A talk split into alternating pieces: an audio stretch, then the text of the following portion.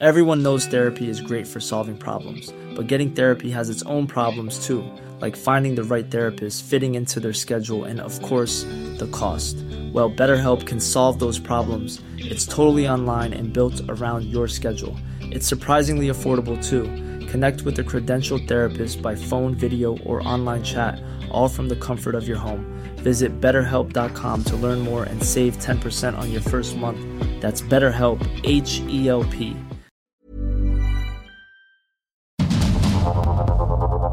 Heraldo Media Group presenta Sergio Sarmiento y Lupita Juárez. Información veraz y oportuna con un toque personal y humano. Por el Heraldo Radio, donde la H suena y ahora también se escucha.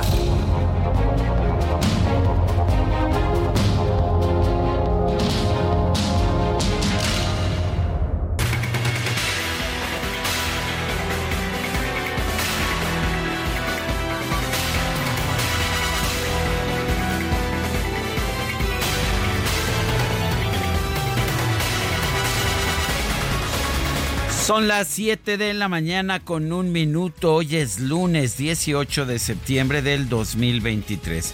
Soy Sergio Sarmiento y lo invito, lo invito a escucharnos a lo largo de las próximas horas. Lo invito aquí al Heraldo Radio. Aquí estará bien informado, por supuesto. También podrá gozar de unos momentos de diversión, de entretenimiento. Nos gusta darle a usted el lado amable de la noticia, siempre y cuando la noticia lo permita. Y como todas las mañanas con nosotros, Guadalupe Juárez. Lupita, buen día. Hola, ¿qué tal? Qué gusto saludarte, mi querido Sergio. ¿Cómo estás? Buenos días, amigos. Ah, eso me da gusto. Amigos, muy buenos días. Bienvenidos a la información. La mañana muy complicada en materia de vialidad aquí en la Ciudad de México y también nublada. Así empezamos, así arrancamos esta mañana. Y bueno, también con mucha información que se generó a lo largo del viernes, fin de semana, las últimas horas, en fin, muy, muy intensa. Así que. La información, pues, que vamos, empecemos, Vamos dándole. Bueno, pues vamos a un resumen de la información más importante de este lunes 18 de septiembre de 2023. El presidente Andrés Manuel López Obrador encabezó desde Palacio Nacional la ceremonia del grito de independencia y el desfile cívico-militar del 16. En este participaron 19 delegaciones extranjeras, incluyendo la, de países como China, Cuba, Nicaragua, Venezuela. La más, la más ah, comentada de todas fue la participación de un contingente ruso, sí, en estos tiempos de intervención militar en Ucrania al personal militar de la Federación de Rusia, conformada por una escolta con bandera, perteneciente al regimiento Preobrazhensky. Este regimiento es una unidad militar histórica de Rusia. Bueno, por cierto que estaba como invitada la embajadora de Ucrania en México, Oksana Dramaretska, quien a través de sus redes sociales señaló que el desfile cívico-militar estuvo mancillado por la participación de un regimiento ruso. Además, cuestionó la coherencia de la política de neutralidad del gobierno del presidente Andrés Manuel López Obrador. El grupo plural del Senado expresó su repudio a la participación de militares de Rusia y Nicaragua en el desfile por el Día de la Independencia. Señaló que México es un país ensangrentado por el crimen y ahora un país que abraza a gobiernos asesinos. Por su parte, la senadora del PAN, Xochitl Galvez, criticó que el presidente López Obrador haya invitado a militares de gobiernos autoritarios, mientras que excluyó a representantes de los poderes legislativo y judicial.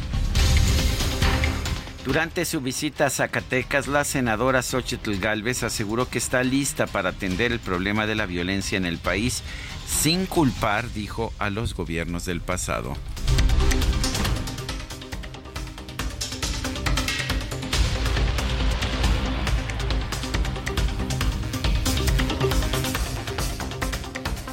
Bueno, primero lo que te voy a decir es que yo no soy una mujer que le va a echar la culpa al pasado. No le voy a echar la culpa ni a Felipe Calderón ni a Andrés Manuel López Obrador. No le voy a echar la culpa.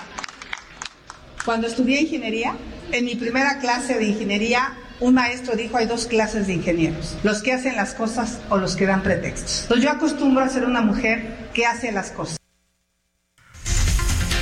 De gobierno Claudia Sheinbaum arrancó este domingo su nueva gira por el país con la toma de protesta de los comités de defensa de la Cuarta Transformación en el estado de Michoacán. La aspirante presidencial llamó a todos los militantes de Morena a dejar atrás los agravios. Por eso, el día de hoy hay que aplaudir a todos estos hombres y mujeres que se encuentran aquí de la sociedad, que han decidido caminar con nosotros por la transformación del país. Por eso decimos, ni un paso atrás en la transformación de México, ni un paso atrás para regresar al pasado. Vamos a seguir defendiendo la transformación y caminando por el bienestar del pueblo de México. ¡Que viva Michoacán! En este, en este acto, el senador con licencia del Partido Verde, Manuel Velasco, se comprometió a apoyar con firmeza y sin titubeos el proyecto de Claudia Sheinbaum. Convencidos de que ella es la mejor candidata y que representa el mejor proyecto para México y no necesitamos ningún cargo específico porque también yo le voy a ayudar No necesito ningún cargo en específico. Ya ves que todos las demás este, contendientes o excorcholatas ya tienen una tarea. Bueno, pues, pues ahí está lo que dice Velasco. El alcalde de Fresnillo, Zacatecas, Saúl Monreal Ávila, confirmó que tiene planeado dejar su cargo para buscar una candidatura al Senado en las elecciones del 2024.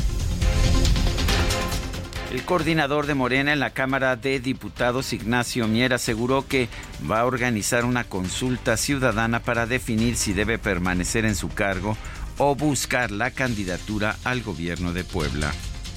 Le voy a consultar a mis compañeras y compañeros de Morena y de la coalición Juntos Hacemos, hacemos Historia si consideran que yo soy necesario en la unidad del grupo para sacar adelante el paquete económico o me conceden la oportunidad de pedir licencia y venirme, pero estará sujeto. Y si es así, de todos modos, a todos los comités organizados a nivel comunitario que tenemos no es una consulta ciudadana, Guadalupe. Es una consulta a sus, a sus cuates, ¿no? ahí lo dice claramente. Es una consulta a mis compañeros. Bueno, pues, este, ¿dónde cree usted que debe estar? En, ¿Debe irse a Puebla o debe quedarse en la se queda Cámara? o se va, se queda o se va. Este domingo el presidente López Obrador realizó un recorrido de supervisión en el tren interoceánico del Istmo de Tehuantepec de Salina Cruz, Oaxaca, a Coatzacoalcos, Veracruz.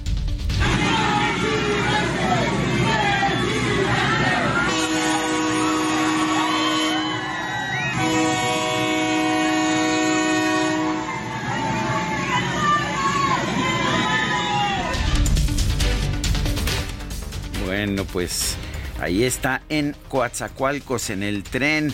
En Guerrero, estudiantes de la Escuela Normal Rural Raúl Isidro Burgos, la rural de Ayotzinapa, tomaron durante varias horas la caseta de cobro de palo blanco en la autopista del Sol. Oye, y los papás de los 43 normalistas de Ayotzinapa denunciaron que su compañero Mario César González Hernández fue golpeado y detenido de manera arbitraria por policías municipales de Tixla en Guerrero. Eh, iba caminando, de pronto se le acercan los policías, le dicen eh, algunas cosas, lo golpean, le dan algunos golpes, lo suben a una camioneta y se lo llevan. Horas después se confirma su liberación.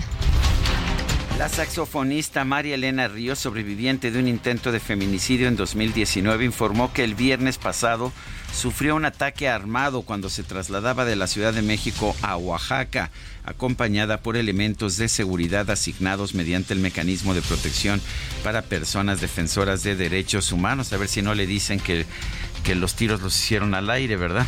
Y que no hay problema. Oye, el gobierno de la Ciudad de México informó que Paulina Salazar Patiño fue nombrada subsecretaria de Participación Ciudadana y Prevención del Delito en sustitución de Pablo Vázquez, quien asumió la titularidad de la Secretaría de Seguridad Ciudadana. Ante los recientes casos de peleas en distintos lugares de nuestro país, la arquidiócesis primada de México lamentó que la violencia se haya normalizado hasta convertirse en parte de la vida cotidiana de los jóvenes.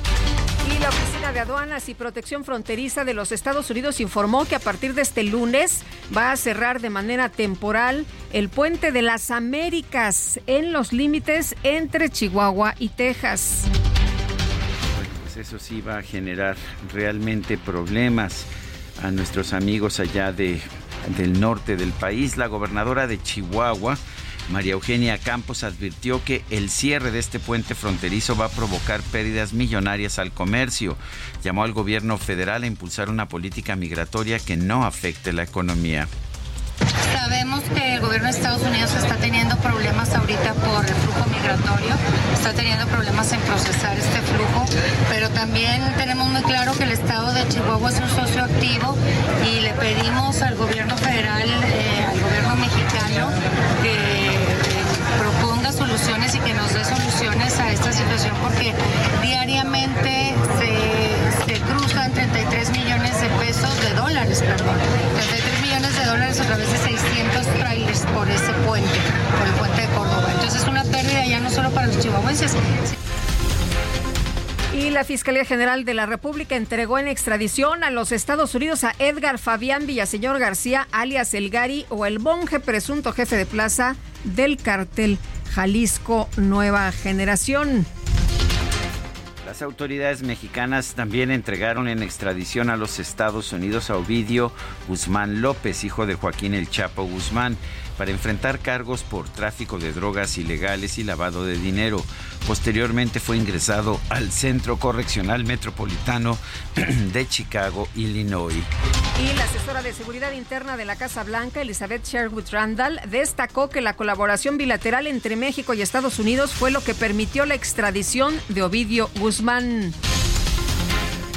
En una entrevista, el expresidente de los Estados Unidos, Donald Trump, señaló que fue su decisión rechazar los resultados de las elecciones presidenciales de 2020 y emprender acciones legales para anular la contienda.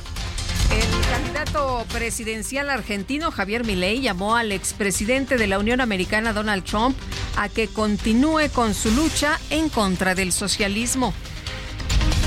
Este fin de semana el presidente de Rusia, Vladimir Putin, recibió a su homólogo de Belarus, Alexander Lukashenko, para informarle sobre sus recientes conversaciones con el líder de Corea del Norte, Kim Jong-un.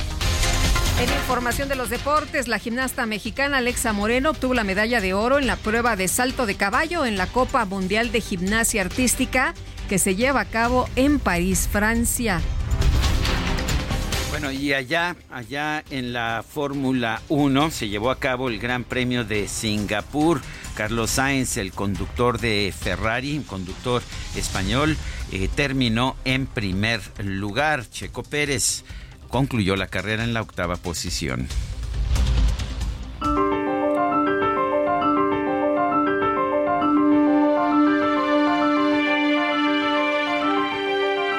Bueno, y vamos a la frase del día.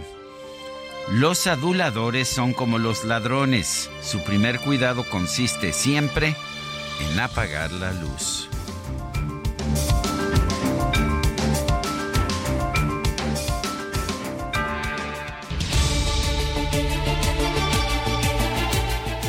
Bueno, y este pasado viernes, el viernes 15 de septiembre, hice la siguiente pregunta aquí en este espacio y en mi cuenta personal de Twitter. La pregunta era, ¿debe invitar AMLO a las presidentas de la Suprema Corte y el Congreso a la ceremonia del grito? Sí, respondió 87.8%, no 10%, no sabemos 2.2%. Recibimos 5.156 participaciones. La que sigue, por favor. Claro que sí, mi querido DJ Kike, ya esta mañana coloqué en mi cuenta de X, mi cuenta personal, arroba Sergio Sarmiento, la siguiente pregunta. ¿Está de acuerdo en que el gobierno haya invitado a fuerzas rusas al desfile militar del 16 de septiembre? Sí, respondió 6.4%, no 92%, no sabemos, 1.6%. En total, en 49 minutos llevamos 1.472 votos. Durante Fiatstrena damos el grito con increíbles promociones. Enganche desde 10%, descuento de hasta 30 mil pesos, más tasa de 7.99%. Septiembre es de Fiatstrena, la gama italiana más accesible que nunca. Válido al 2 de octubre. CAT 31.9% informativo. Consulta fiat.com.mx. Las destacadas de El Heraldo de México.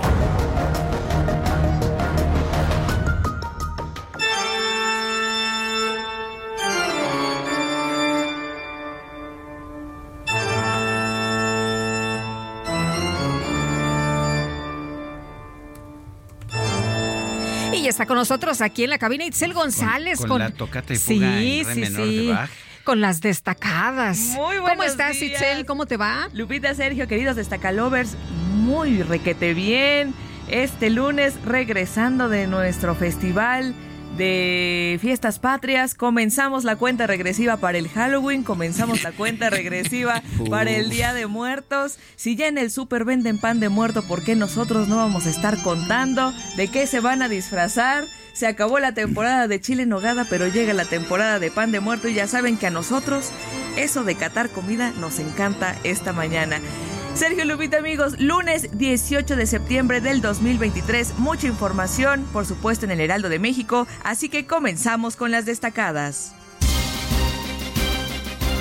En primera plana, arranca gira, ganar y defender logros de la cuarta transformación. Claudia Sheinbaum. En Morelia, Michoacán, la ex jefa de gobierno pidió preservar los programas sociales ganados que benefician a más de 30 millones de mexicanos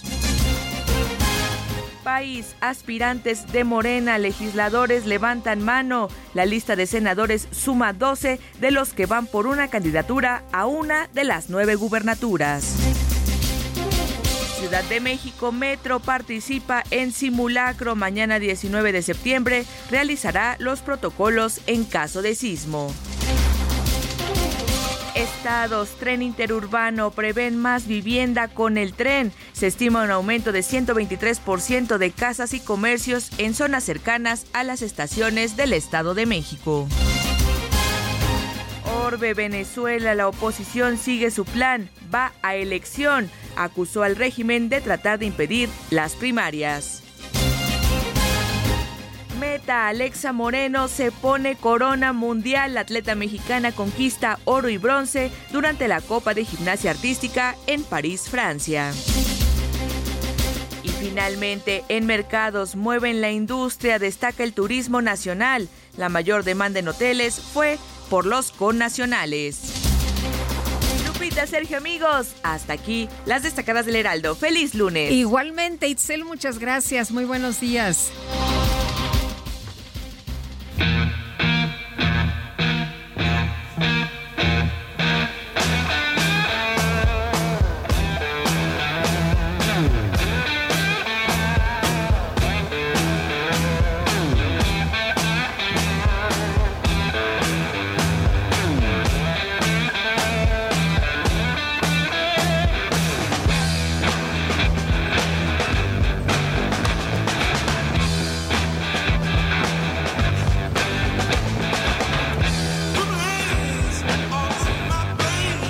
Purple Haze, neblina morada, neblina púrpura.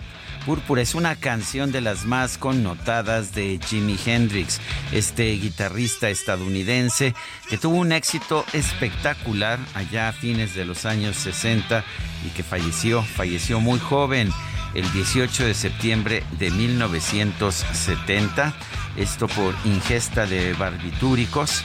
Esto le provocó un vómito accidental, accidental, una intoxicación y lo llevó a su muerte.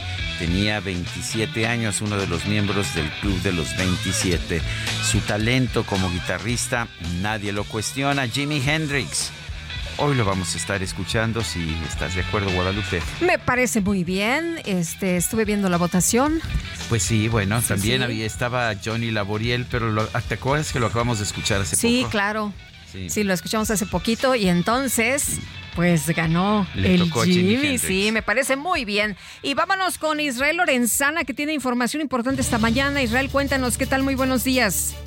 Lupita, Sergio, muy buenos días. Un gusto saludarles esta mañana. Muy buen inicio de semana. Además, estamos ubicados exactamente sobre la avenida Loreto Favela a la altura del ingreso o la puerta principal del zoológico de Aragón, aquí en la zona de la alcaldía Gustavo Madero. Y es que fíjense, Sergio Lupita, hay una grieta gigantesca de aproximadamente 100 metros de largo, exactamente sobre Loreto Favela, lo que ha generado, por supuesto, que se despierten las alertas en las autoridades. Ha llegado protección civil, han puesto o colocado cinta delimitante en estos aproximadamente 100 metros y es que abarca el estacionamiento del zoológico, la entrada principal y les reitero, es sobre Loreto Favela con dirección hacia la avenida 508. A los automovilistas hay que pedirles que manejen con mucho cuidado en esta zona, procedentes precisamente del eje 5 Norte San Juan de Aragón y con dirección hacia la avenida Oceanía el sentido opuesto sin ningún problema a buena velocidad para nuestros amigos que van con dirección hacia la zona de la avenida 412. Pues Sergio Lupita, la información que les tengo esta mañana. Muchas gracias Israel, muy buenos días. Hasta luego. Son las 7 con 20 minutos. Vamos ahora a la zona oriente de la Ciudad de México. Gerardo Galicia, adelante. Sergio Lupita, excelente mañana con información lamentable que se generó la madrugada de este lunes sobre la caseta Ignacio Zaragoza, pasando Avenida Galatao con dirección hacia el anillo periférico. Lamentablemente, un conductor de una motocicleta perdió la vida, tuvo un accidente, al parecer de rapa, termina chocando con el bloque, con el camión que, que divide bloques laterales de los centrales. La motocicleta quedó en la banqueta, lamentablemente el tripulante del vehículo queda en carriles centrales. Ya elaboraron peritos de la Fiscalía General de la Ciudad de México están a punto de retirar la motocicleta involucrada en este accidente, pero eh, quedó muy afectada la circulación de la casa de Zaragoza, se dejan atrás Galatao hacia la zona del viaducto, van a avanzar prácticamente a vuelta de rueda. Eh, cabe mencionar que en carril laterales todavía falta una patrulla tipo pick-up para poder retirar el vehículo involucrado en este lamentable accidente, así que se utilizan los carriles laterales, habrá que manejar con mucha paciencia. Por lo pronto el reporte, seguimos muy muy pendientes. Bueno, pues uh, gracias Gerardo Galicia. Hasta luego. ¿Y qué pasa en el Zócalo? Javier Ruiz, qué gusto saludarte en este arranque de semana. ¿Cómo estás? El gusto es mío, Lupita. Sergio, ¿qué tal? Excelente mañana, muy bien. Ya nos encontramos, Lupita, Sergio, en lo que es Avenida José María Izazaga, justamente llegando a las inmediaciones de la zona de Pino Azares. Había un bloqueo de aproximadamente 50 personas. Todos ellos, Lupita, ya han caminado justo a la Pino Suárez y Venustiano Carranza. Son trabajadores de la salud quienes pues principalmente mejoras laborales, entre ellas pues basificación y también que no se les modifique las leyes a sus reformas laborales se encuentran pues prácticamente cerrando todo este punto. De la misma manera pues está cerrado el acceso al Zócalo Capitalino en avenidas como 20 de noviembre, lo que es Pino Suárez, 5 de mayo y 5 de febrero. El motivo, también han llegado bastantes eh, militares, bandas de guerra que justamente el día de mañana estarán participando en las ceremonias para conmemorar los sismos de 1985 y del año 2017, así que pues prácticamente imposible llegar al Zócalo, hay que utilizar de preferencia el eje central Lázaro Cárdenas para quien desea llegar al norte de la Ciudad de México. De momento, Lupita, Sergio, el reporte que tenemos. Muy bien, muchas gracias, Javier. La situación en el poniente de la ciudad muy complicada. Si usted va a bajar por la carretera libre o por la autopista y va eh, pues con rumbo a constituyentes, por favor tome vías alternas porque está muy complicado y también información eh, que nos dan de ya acercándose a periférico, muy complicado también. Hay un camión incendiándose en San Pedro de los Pinos para que lo tome en cuenta esta mañana. Son las 7 con 23. La comida chatarra y las bebidas azucaradas no deben volver a las escuelas. Ahí niñas y niños consumían tal exceso de calorías que aumentaba su riesgo de sobrepeso y obesidad. Además, el consumo de estos productos provoca procesos inflamatorios, los cuales debilitan el sistema inmune frente a virus y bacterias. Es urgente que saquen ya la comida chatarra y bebidas azucaradas de las escuelas. Nuestros, niños, son primero. Alianza por la Salud Alimentaria. Son las 7 de la mañana con 24 minutos. Puede usted mandarnos mensajes de voz o de texto a nuestro número de WhatsApp, es el 55 2010 96 47. Repito, 55 2010 96 47. En Twitter o X puede usted seguirnos en nuestra cuenta arroba Sergio y Lupita. Le recomiendo también la cuenta arroba Heraldo de México. Vamos a una pausa y regresamos.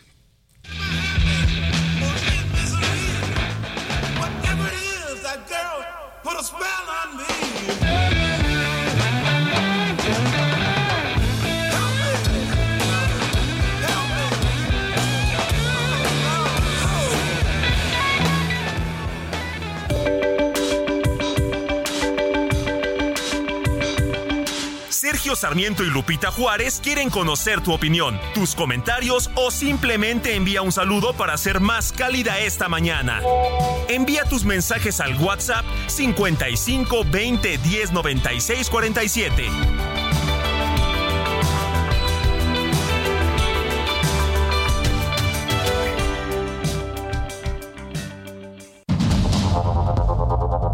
Continuamos con Sergio Sarmiento y Lupita Juárez por el Heraldo Radio.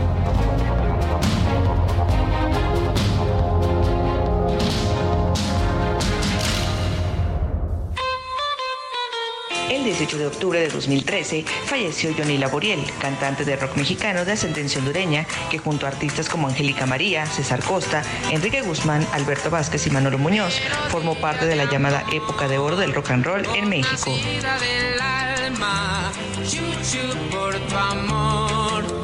canto esta canción.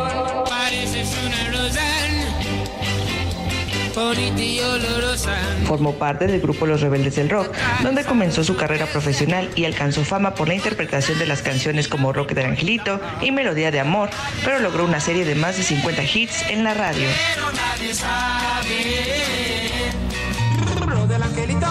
En 1963 inició su carrera como solista. Entre sus éxitos se encuentran Corre Sansón Corre, Cuando florezcan los manzanos, Historia de amor, Kansas City, La hiedra venenosa, entre otras.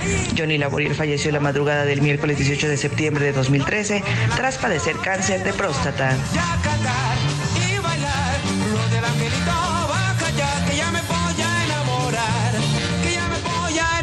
gun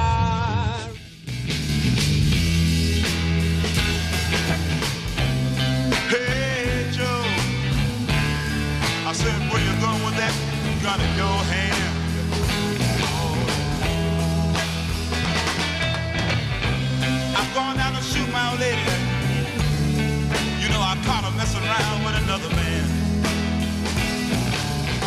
Yeah. I'm going down to shoot my old lady. You know I caught her around with another man. that ain't too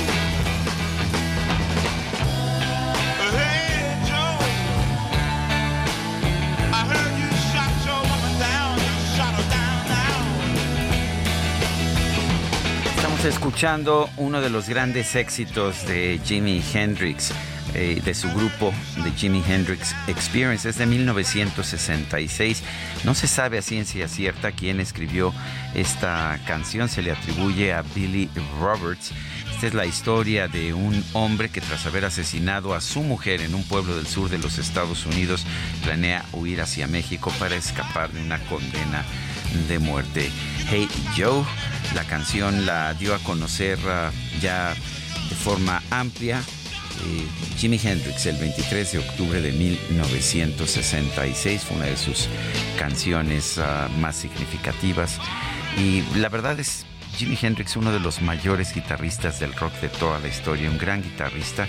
Y me contaba Guadalupe ahora que pues que le impresionaba mucho cuando se ponía a tocar la guitarra por la espalda. Eso era era un poquito como, como, circo también, pero cuando tocaba la guitarra seriamente, la verdad es que lo hacía con una habilidad que nadie, nadie tenía. A los mensajes, eh, dice una persona del auditorio. Buenos días, estimado Sergio Lupita. La invitación al desfile del 16 de septiembre de una representación del ejército ruso es una afrenta no solo para México, sino para todos los países que defienden la democracia. En este contexto se entiende también que hayan participado representantes de Nicaragua y que hayan brillado por su ausencia los representantes del Poder Legislativo y Judicial, mientras en el palco de honor ocupaba en sus lugares mediocres y lambiscones funcionarios, es lo que nos dice Jorge McLaughlin.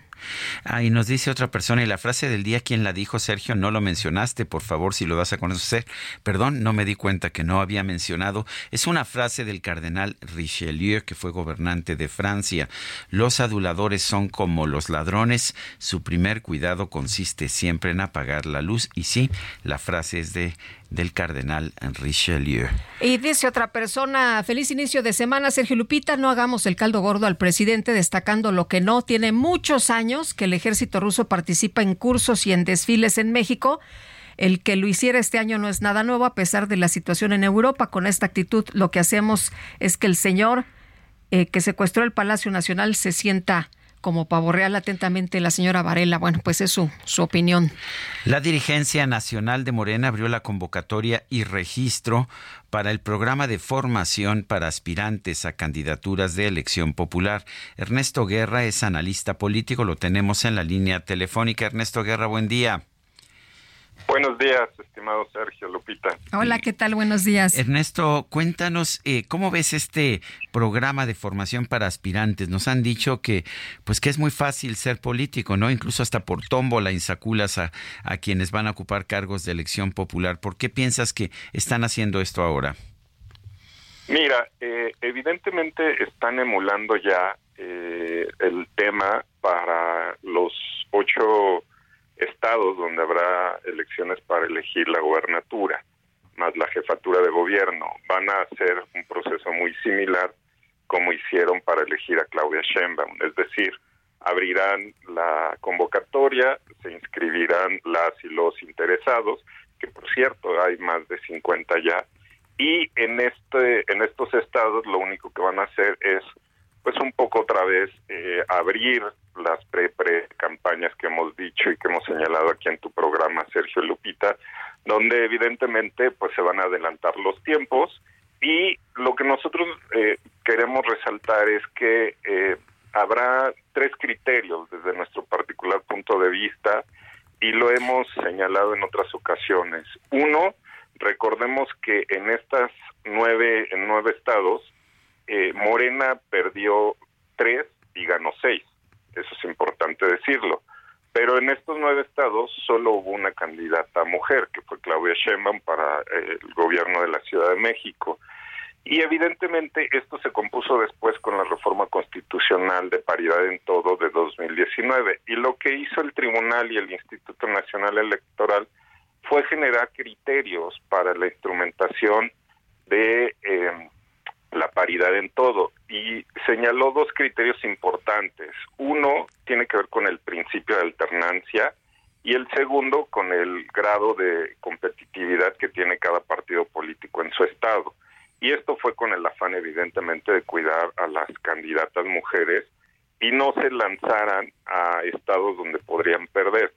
Por eso desde nuestro particular punto de vista señalábamos que había la oportunidad para Morena de al menos cinco candidatas y cuatro, cinco candidatas mujeres y cuatro candidatos hombres, pero evidentemente puede poner más el, partido Morena.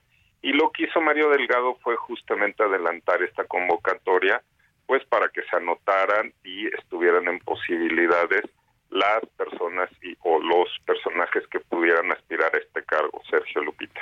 Oye, Ernesto, entonces ya le decimos a, Nacho Mier que pues que ya mejor se quede, que ya no haga la consulta con sus cuates.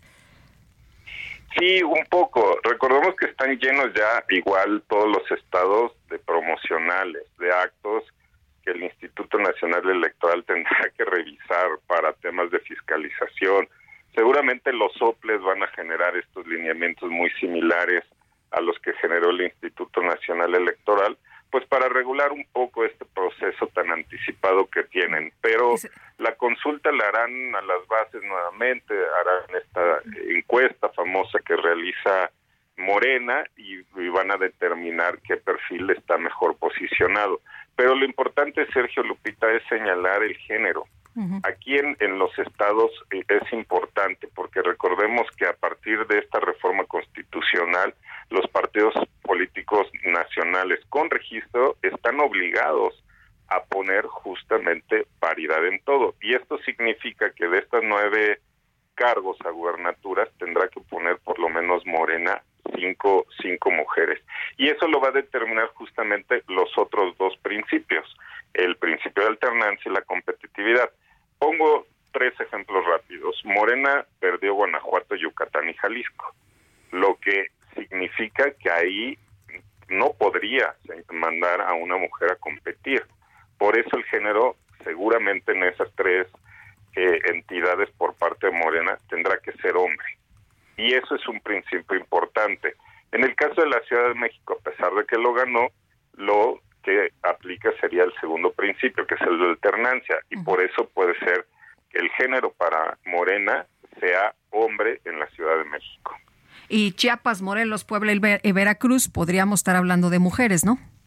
Es correcto, y se podría sumar eh, Tabasco, nada más que Tabasco siempre ha sido ahí el punto de inflexión para, para Morena. Ahí tiene eh, dos perfiles muy fuertes, uno varón y otro mujer, que son los que están compitiendo. Pero si Morena decide, puede poner mujer evidentemente, y serían seis entidades donde habría mujeres ellos lo han señalado, la propia Claudia Sheinbaum lo ha señalado, que es tiempo de mujeres y ella y ahí podrían colocar a una mujer y quedar seis y tres. entonces, las consultas internas que pueda haber dependerán pues también de, esta cuota de género, ¿no? Me imagino que eh, en estados donde van a postular mujeres solamente podrán participar mujeres, ¿eso es lo que va a ocurrir en las consultas? No, Sergio, seguramente habrá eh, varones y, mujeres, pero eh, Morena tiene que determinar el género con base a los criterios avalados, uno en la reforma constitucional. Recordemos que los cargos unipersonales, Sergio Lupita, no eh, tendrán que ser legislados por los congresos locales. Esto es una, un tema importantísimo que después de la reforma constitucional del 2019 en paridad en todo se tendrá que hacer. Muy pocos congresos locales lo han hecho y eso significa la alternancia justamente. Si en un proceso pusiste, eh, postulaste a un hombre, eh, bueno, pues el siguiente proceso tendrás que postular a fuerza mujer. Como no se ha hecho esto en todas las entidades federativas, pues el INE y el tribunal lo único que hicieron fue avalar justamente estos dos criterios de alternancia y metieran el, el otro criterio que es muy importante, la competitividad, justamente para cuidar a las mujeres y no mandarlas. Entonces no es que se que sea solo para para mujeres estos seis estados para para mí, sino tendrán que postular eh, con mayor preferencia, es decir, a mujeres, porque tienen la oportunidad en el caso de Morena de ganar. Cosa diferente sucederá en el FAM, en el Frente Amplio por, por México. Ahí tendrán que hacer otra serie de criterios justamente para equilibrar. Pero todos los partidos están obligados a la paridad y por lo menos en un proceso de nueva gubernatura, como es impar, tendrán que postular al menos cuatro mujeres. Pueden ser más, evidentemente.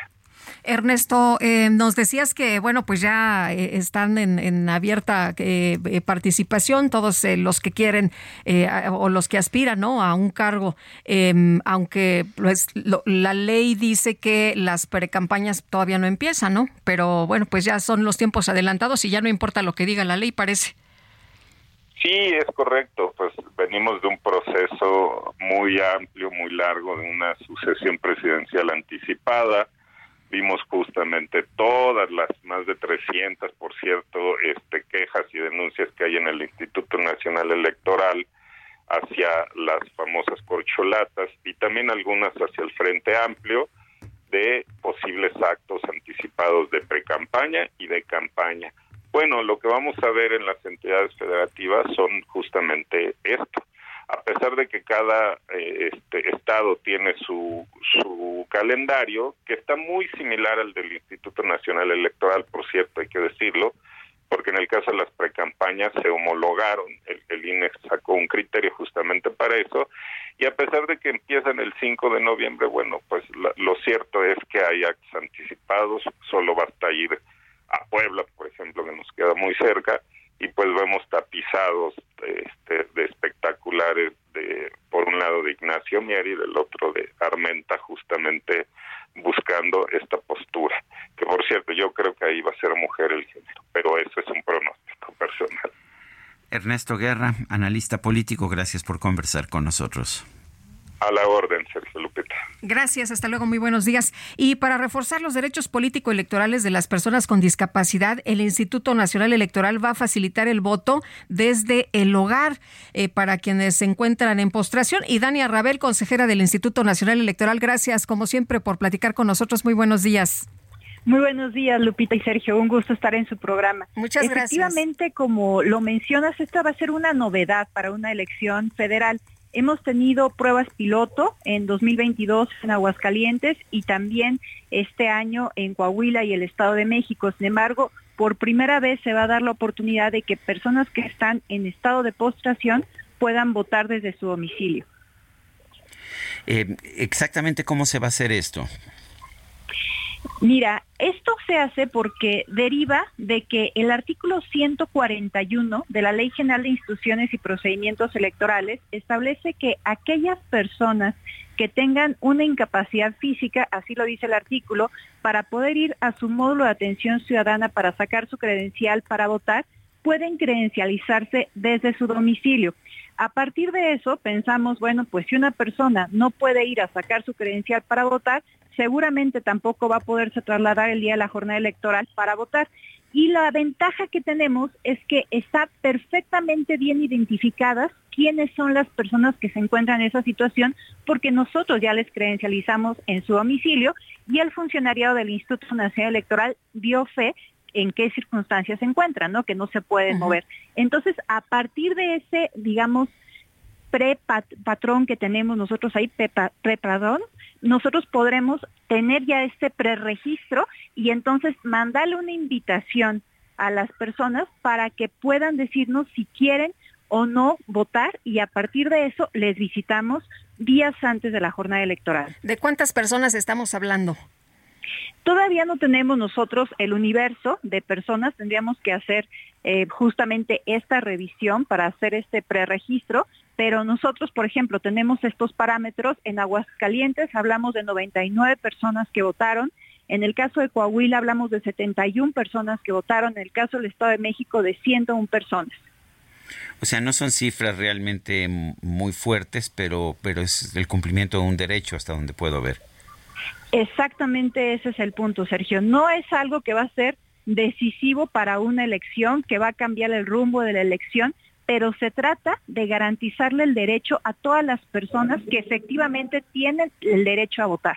Eh, si alguien se quisiera registrar en este momento, ¿todavía está a tiempo o ya no? Lo que tendrían que hacer en primer lugar es justo tener que pedir que se tienen que credencializar en su domicilio y eso sí lo pueden hacer todavía en este momento. Y por ejemplo, para votar, eh, ¿cómo, ¿cómo emiten el voto? Eh, se hace una comisión en donde va dos funcionarios del Instituto Nacional Electoral al domicilio y va un acompañamiento de personas observadoras electorales y también de representaciones de los partidos políticos. Nada más que por cuestiones de la intimidad de las personas que se encuentran en esta situación, las representaciones de los partidos y las personas observadoras electorales se quedan afuera del domicilio y únicamente ingresa el funcionariado del instituto que además ha tenido también ya previamente una capacitación para poder pues digamos, tener este servicio con las personas que se encuentran en esta situación sin ser invasivos, ¿no? Eh, con mucha, mucho tacto, mucha sensibilidad y lo que pueden hacer las representaciones es esperar afuera del domicilio para dar fe de que se acudió al domicilio que tienen en, el, en la lista nominal.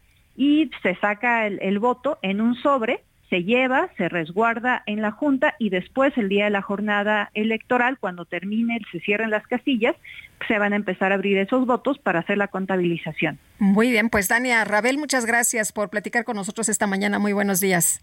Con mucho gusto. La ex jefa de gobierno, Claudia Sheinbaum, arrancó este domingo su nueva gira por el país. Esto lo hizo con la toma de protesta de los comités de defensa de la Cuarta Transformación en Michoacán. Carlos Navarro, cuéntanos adelante. Buenos días, Sergio y Lupita. Les saludo con gusto a ustedes y al auditorio y les comento que en el arranque de la gira por la unidad, la coordinadora de la defensa de la transformación, Claudia Sheinbaum, aseguró que el objetivo es ganar en el 2024 y proteger los logros del presidente Andrés Manuel López Obrador.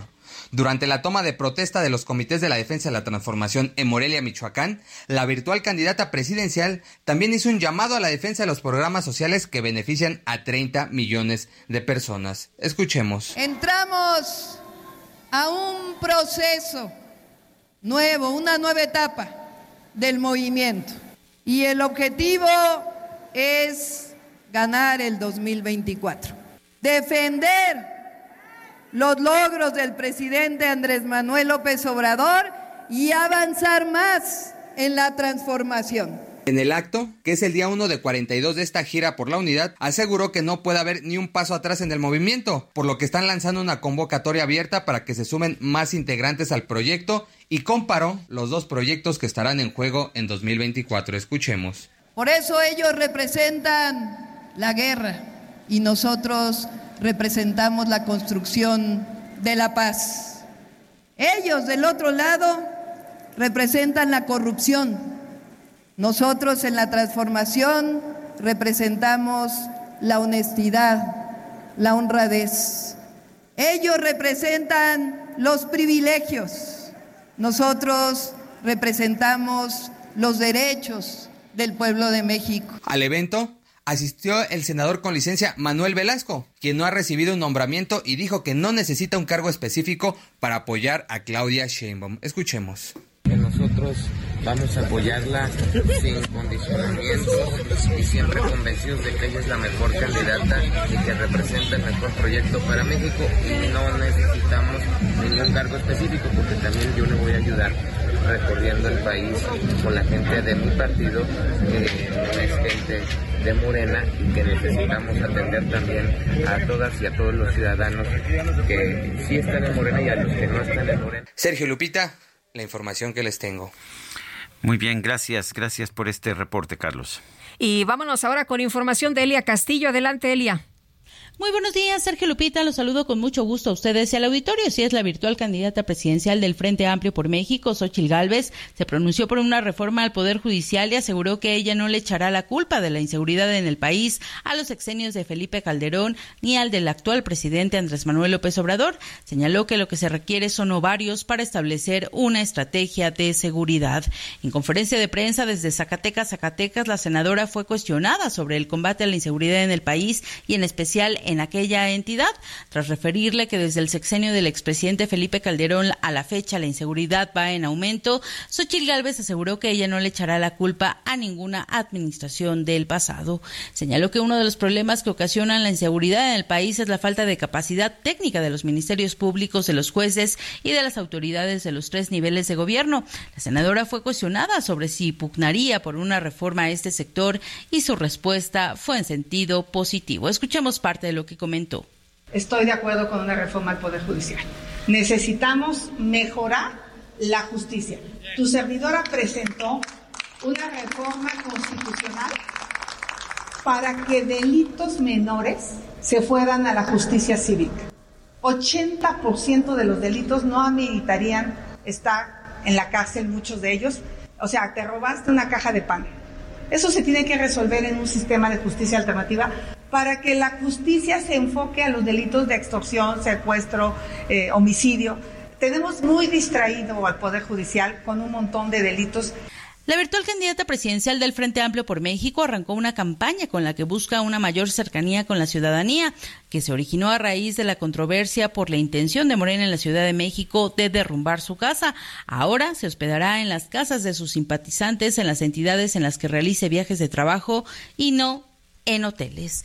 En otro tema, el coordinador de Morena en la Cámara de Diputados, Ignacio Mier, consultará a los integrantes de su grupo parlamentario si debe seguir al frente de la bancada durante la discusión del paquete económico 2024 o bien puede solicitar licencia para competir por la candidatura al gobierno de Puebla. Escuchemos parte de lo que comentó en conferencia de prensa. Le voy a consultar a mis compañeras y compañeros de Morena y de la coalición Juntos Hacemos, hacemos Historia si consideran que yo soy necesario en la unidad del grupo para sacar adelante el paquete económico o me conceden la oportunidad de pedir licencia y venirme, pero estará sujeto. Y si es así, de todos modos, a todos los comités organizados, a nivel comunitario que tenemos. Lo anterior, luego de que este lunes el Comité Ejecutivo Nacional de Morena emitirá la convocatoria para que los aspirantes a alguna de las nueve gubernaturas registren su intención de participar en el proceso interno que defina al ganador en cada entidad, que se ha adelantado será mediante encuesta. Las inscripciones serán el 25-26 de septiembre próximo, de acuerdo a lo dicho por el dirigente nacional del partido, Mario Delgado. Este es el reporte que les tengo. Muy buen día.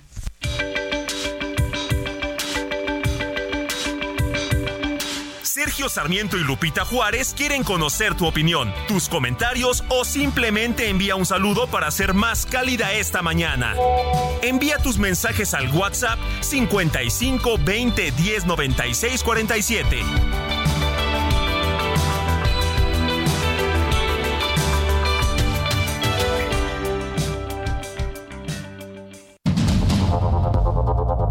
Continuamos con Sergio Sarmiento y Lupita Juárez por el Heraldo Radio.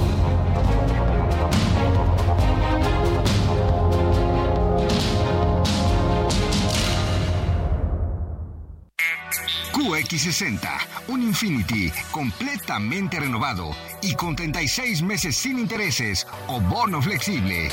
Descúbrelo en Infinity Pedregal, Avenida Insurgente Sur 1355, Jardines del Pedregal. Teléfono 5555-285344. Válido del primero al 30 de septiembre. Carto medio 10.8% sin IVA para fines informativos. Consulta www.infinity.mx diagonal promociones.html.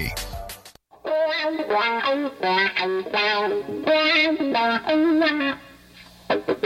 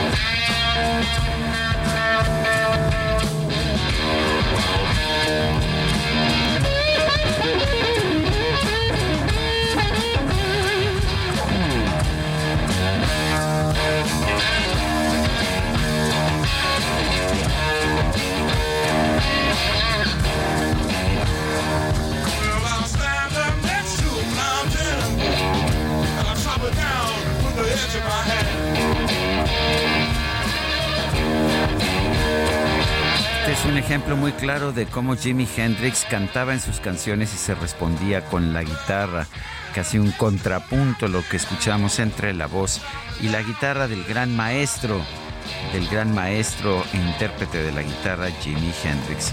Falleció el 18 de septiembre de 1970 en una sobredosis de drogas.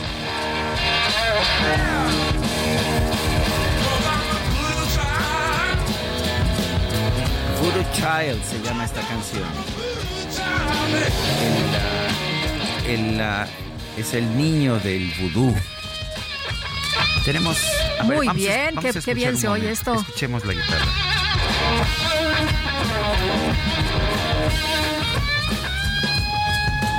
Es que la hacía hablar la- a la Qué guitarra. ¿no? bárbaro, qué bárbaro. Bueno, y seguimos con los mensajes. Nos dice José Ricardo García Camarena del Estado de México. Buen inicio de semana, Sergio y Lupita. Me preocupa que López Obrador esté de manera sistemática toreando a nuestros socios comerciales Canadá y los Estados Unidos, invitando al desfile a países de dictadores y no pensar en las consecuencias para nosotros, la gente de a pie. Dice otra persona, pueden investigar sobre la encuesta ECO. Es una encuesta que hace el gobierno a las dependencias a su cargo. Antiguamente se enfocaban en las condiciones laborales, pero ahora incluyeron una pregunta que expresamente indica que si el servidor público estaría de acuerdo en dejar de percibir por un periodo su sueldo. Las respuestas son sí, no y me reservo mi respuesta. Y pues no nos da su nombre. No, no la conozco. Esta encuesta ECO, ¿tú sabías de ella, Guadalupe? No, Sergio. Pero, pues, me parece eh, injusto, pero, no, si eres un ¿no? servidor público, si trabajas, pues trabajas para recibir una remuneración, no, no para que llegue alguien y te diga, oye, este, ¿estaría dispuesto a no recibir tu sueldo? Pues claro que no. Pero bueno, eh, dice eh, Rodolfo Contreras desde Querétaro, productivo inicio de semana, gobernando con ideología trasnochada y nulo sentido práctico, lamentable. Dice, dice otra persona. eh, bueno, no, vamos, vamos a las calles de la Ciudad de México. Javier Ruiz nos tiene información. Adelante, Javier. Hola Sergio Lupita, ¿qué tal? Excelente mañana. Información de la zona poniente, Lupita Sergio, pues un verdadero caos vehicular es el que se está viviendo en la avenida Constituyentes.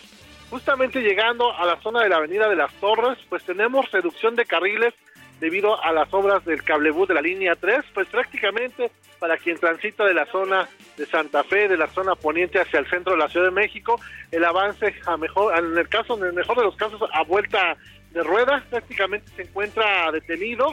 Y el sentido opuesto incluso también solo hay un carril habilitado para quien deja atrás la zona del circuito interior y esto en dirección hacia lo que es prolongación paseo de la reforma. Anteriormente pues había elementos de tránsito apoyando, sin embargo en esta ocasión solo hay un policía que pues desafortunadamente no se da abasto para quien desea llegar hacia la zona centro como hacia la zona poniente. Tenemos la reducción a solo dos carriles debido a estas eh, obras, incluso por la madrugada algunos vehículos que son estacionados en el carril de derecha, pues provocan que el avance pues sea un poco más eh, complicado, así que hay que salir con anticipación, de preferencia pues utilizar eh, lo que es el paseo de la reforma, porque realmente Constituyentes también ya se encuentra totalmente pues detenido.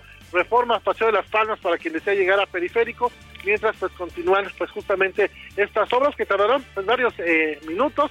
Ya informaba nuestra compañera Lupita Juárez, por la mañana también desde muy temprano pues hay asentamientos, así que hay que salir con anticipación para que llegar pues a tiempo principalmente a la zona centro de la Ciudad de México, como en el sentido opuesto también a la zona poniente a lo que es prolongación Paseo de la Reforma, autopista o carretera México-Toluca. De momento, Sergio Lupita, el reporte que tenemos.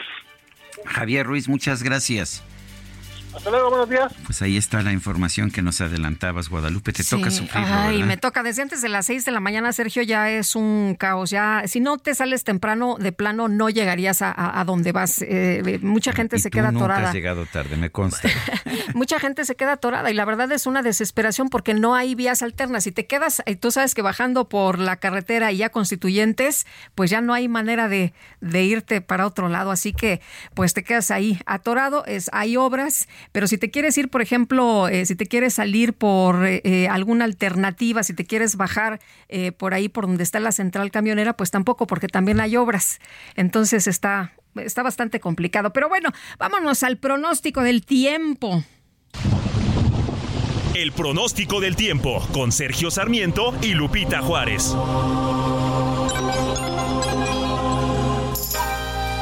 Patricia López, cuéntanos, hoy estuvo lloviendo durísimo todo el fin de semana. ¿Cómo nos va a tratar esta semana? Platícanos. Hola Sergio Lupita, buenos días. Y como lo comentas, pues bueno, continúan eh, las precipitaciones sobre gran parte del territorio nacional. Ya les comento que tenemos varios sistemas meteorológicos. Eh, por un lado, canales de baja presión que en combinación con el flujo de humedad del Océano Pacífico y el Golfo de México ocasionarán chubascos y lluvias puntuales fuertes, esto en estados del occidente, en el centro, sur y sureste mexicano, además de la península de Yucatán. Para este día se están pronosticando lluvias puntuales muy fuertes en Veracruz, Oaxaca y en Chiapas. También tenemos el monzón mexicano que mantendrá las condiciones para lluvias fuertes a puntuales muy fuertes con descargas eléctricas, también rachas de viento, esto sobre los estados del noroeste de la República Mexicana. Por otro lado, les comento que el frente, el número 2 de esta temporada, se extenderá sobre el noreste del territorio nacional, propiciando también lluvias y chubascos dispersos sobre las regiones del noreste de México. Se prevé también que este sistema se disipe en el transcurso de este día. Eh, bueno, eh, Sergio Lupita, les comento también que persistirá este ambiente cálido a caluroso Eh, por la tarde en gran parte del país, las temperaturas superiores a los 40 grados Celsius esperan para los estados de Sonora y Sinaloa. Aquí en la Ciudad de México, les comento rápidamente que esperamos cielo medio nublado a nublado en el transcurso del día. Se están pronosticando chubascos y no se descarta alguna lluvia puntual fuerte. Eh, que podría estar acompañada también de descargas eléctricas, rachas de viento y también la posible caída de granizo. En cuanto a la temperatura, estará oscilando la máxima entre los 24 a 26 grados Celsius. Sergio Lupita, este es el reporte desde el Servicio Meteorológico Nacional. Regreso con ustedes. Muy bien, gracias Patricia, muy buenos días. Igualmente, hasta luego. Y vamos ahora con el Químico Guerra. El Químico Guerra, con Sergio Sarmiento y Lupita Juárez. Químico Guerra, buenos días. ¿Qué nos tienes esta mañana? Les comento, Sergio Lupita, un récord importante se batió, se rompió este fin de semana pasado con un aerogenerador en China que produce 16 megawatts en su turbina y que pudo producir la asombrosa cifra, Sergio Lupita, de 384.1 megawatts en 24 horas. ¿Es esto mucho o poco? Es muchísimo desde el punto de vista de energía renovable. Fíjense, este solo aerogenerador, un aerogenerador, eh, cubre el consumo, cubrió con este récord que rompió, el consumo de 170 mil personas un molino de viento, un aerogenerador, produce suficiente energía para satisfacer las necesidades de 170 mil personas. Esto fue en el parque eólico marino Yangpu Liwao en China con un eh, pues gigante aerogenerador que se le llamó Goldwind, se le llama Goldwind, así fue bautizado, y que tiene, imagínense, la capacidad también de aguantar tifones. Precisamente este récord se rompió con el tifón Haiku ¿verdad? Eh, le pasó un tifón por encima a este aerogenerador y siguió produciendo esta energía eléctrica para 170 mil eh, personas. El área, las aspas que tiene son de 123 metros de largo cada aspa y por lo tanto, calculando pi r cuadrada, ¿verdad? Lo que sería el área cubierta por el círculo, son 50 mil metros cuadrados, Sergio Lupita, el área que cubre este aerogenerador, o sea, aprovecha 50 mil metros cuadrados de los vientos que están soplando para eh, producir y por lo tanto lograr esta hazaña. Eh, es eh, increíble, con cada vuelta, cada, cada, vez que da una vuelta genera 34 kilowatts y anualmente va a producir alrededor de 66 gigawatts hora. Esto vamos a suponer que eh, pues es de un solo aerogenerador, pero cuando se empiecen a generalizar, pues la capacidad que tendrán de generar es verdaderamente importante. Ya en un eh, estado avanzado a nivel europeo, a nivel también en Japón, en China, de evitar, bueno, de poder eh, amortiguar la intermitencia de estos eh, aerogeneradores, pues, cuando no hay viento no generan, pero a través de sistemas de almacenamiento inteligentes que hoy en día incluyen inclusive al hidrógeno, o sea, cuando hay mucho viento, estos aerogeneradores pueden producir mucho hidrógeno y almacenarlo. Cuando no hay viento, este hidrógeno sirve, ¿verdad?, como una batería para producir energía cuando no hay viento. Entonces, estos son avances verdaderamente espectaculares y me dio muchísimo gusto como, ya ven, cada, semana les estoy reportando estos avances que nos asombran debido a la mega tendencia que ya existe a nivel global, afortunadamente, para la descarbonización de la economía global. Sergio Lupita. Bueno, pues Químico Guerra realmente, eh, realmente muy importante la información que nos traes, como siempre, ¿sí? Al contrario, Sergio, que tengas un buen inicio de semana igualmente para ti, Lupita. Gracias, Químico, y qué bueno que nos traes estos temas. Sí hay avances, sí se están haciendo cosas buenas. Y mire, pues ahí las tiene el Químico Guerra como exclusivas. El alcalde de Miguel Hidalgo, Mauricio Tabe, informó que la casa de Xochitl Galvez no fue incluida en la lista de obras irregulares entregada por la administración anterior de Morena. Cintia Stettin, cuéntanos. Muy buenos días, Sergio y Lupita. Buenos días al auditorio. Pues el alcalde Mauricio Tabe informó que la casa de Xochitl Galvez no fue incluida en la lista de obras irregulares entregada por la administración anterior de Morena y que ahora, después de dos años, acusa que la vivienda es ilegal. El actual titular pues de la Miguel Hidalgo recordó que como parte del acta de entrega-recepción el gobierno de Morena, eh, que en ese entonces estaba a cargo de Víctor Hugo Romo, incluyó una lista de obras a las que habría que dar seguimiento toda vez que se encontraban en algún procedimiento jurídico o administrativo. Asimismo, dijo que la casa en cuestión se construyó y se vendió durante la administración morenista y al término de esta no se reportó algún seguimiento judicial que el nuevo gobierno tuviera que continuar por alguna irregularidad. Finalmente abundó que tampoco se encontró ninguna denuncia ante la Contraloría por algún tipo de conflicto de interés, de interés perdón, entre los compradores y ex servidores públicos de la demarcación. Es la información que tenemos hasta el momento. Gracias, Cintia. Muy buenos días. Este viernes pasado me reuní con un DRO que trabaja principalmente allá en la zona, eh, pues en la zona del centro poniente de la Ciudad de México y me decía que por supuesto que le corresponde al DRO de la empresa constructora y no a la compradora presentar el aviso de terminación de obra y que sí se presentó el, el aviso, que este aviso se le presentó a la administración de Víctor Hugo Romo y que pues fue la administración de Víctor Hugo Romo la que no respondió, pero que eh, sí se presentó de hecho el aviso de terminación de obra de manera legal, de manera que si hay alguna irregularidad le toca a la administración del entonces ah, eh, alcalde de esa zona. Bueno, vamos con otros temas. Eh, la Fiscalía General de la República entregó en extradición a Estados Unidos a Estados Unidos a Edgar Fabián Villaseñor García, alias El Gari o El Monje. Se le señala como presunto jefe de plaza del cártel Jalisco Nueva Generación.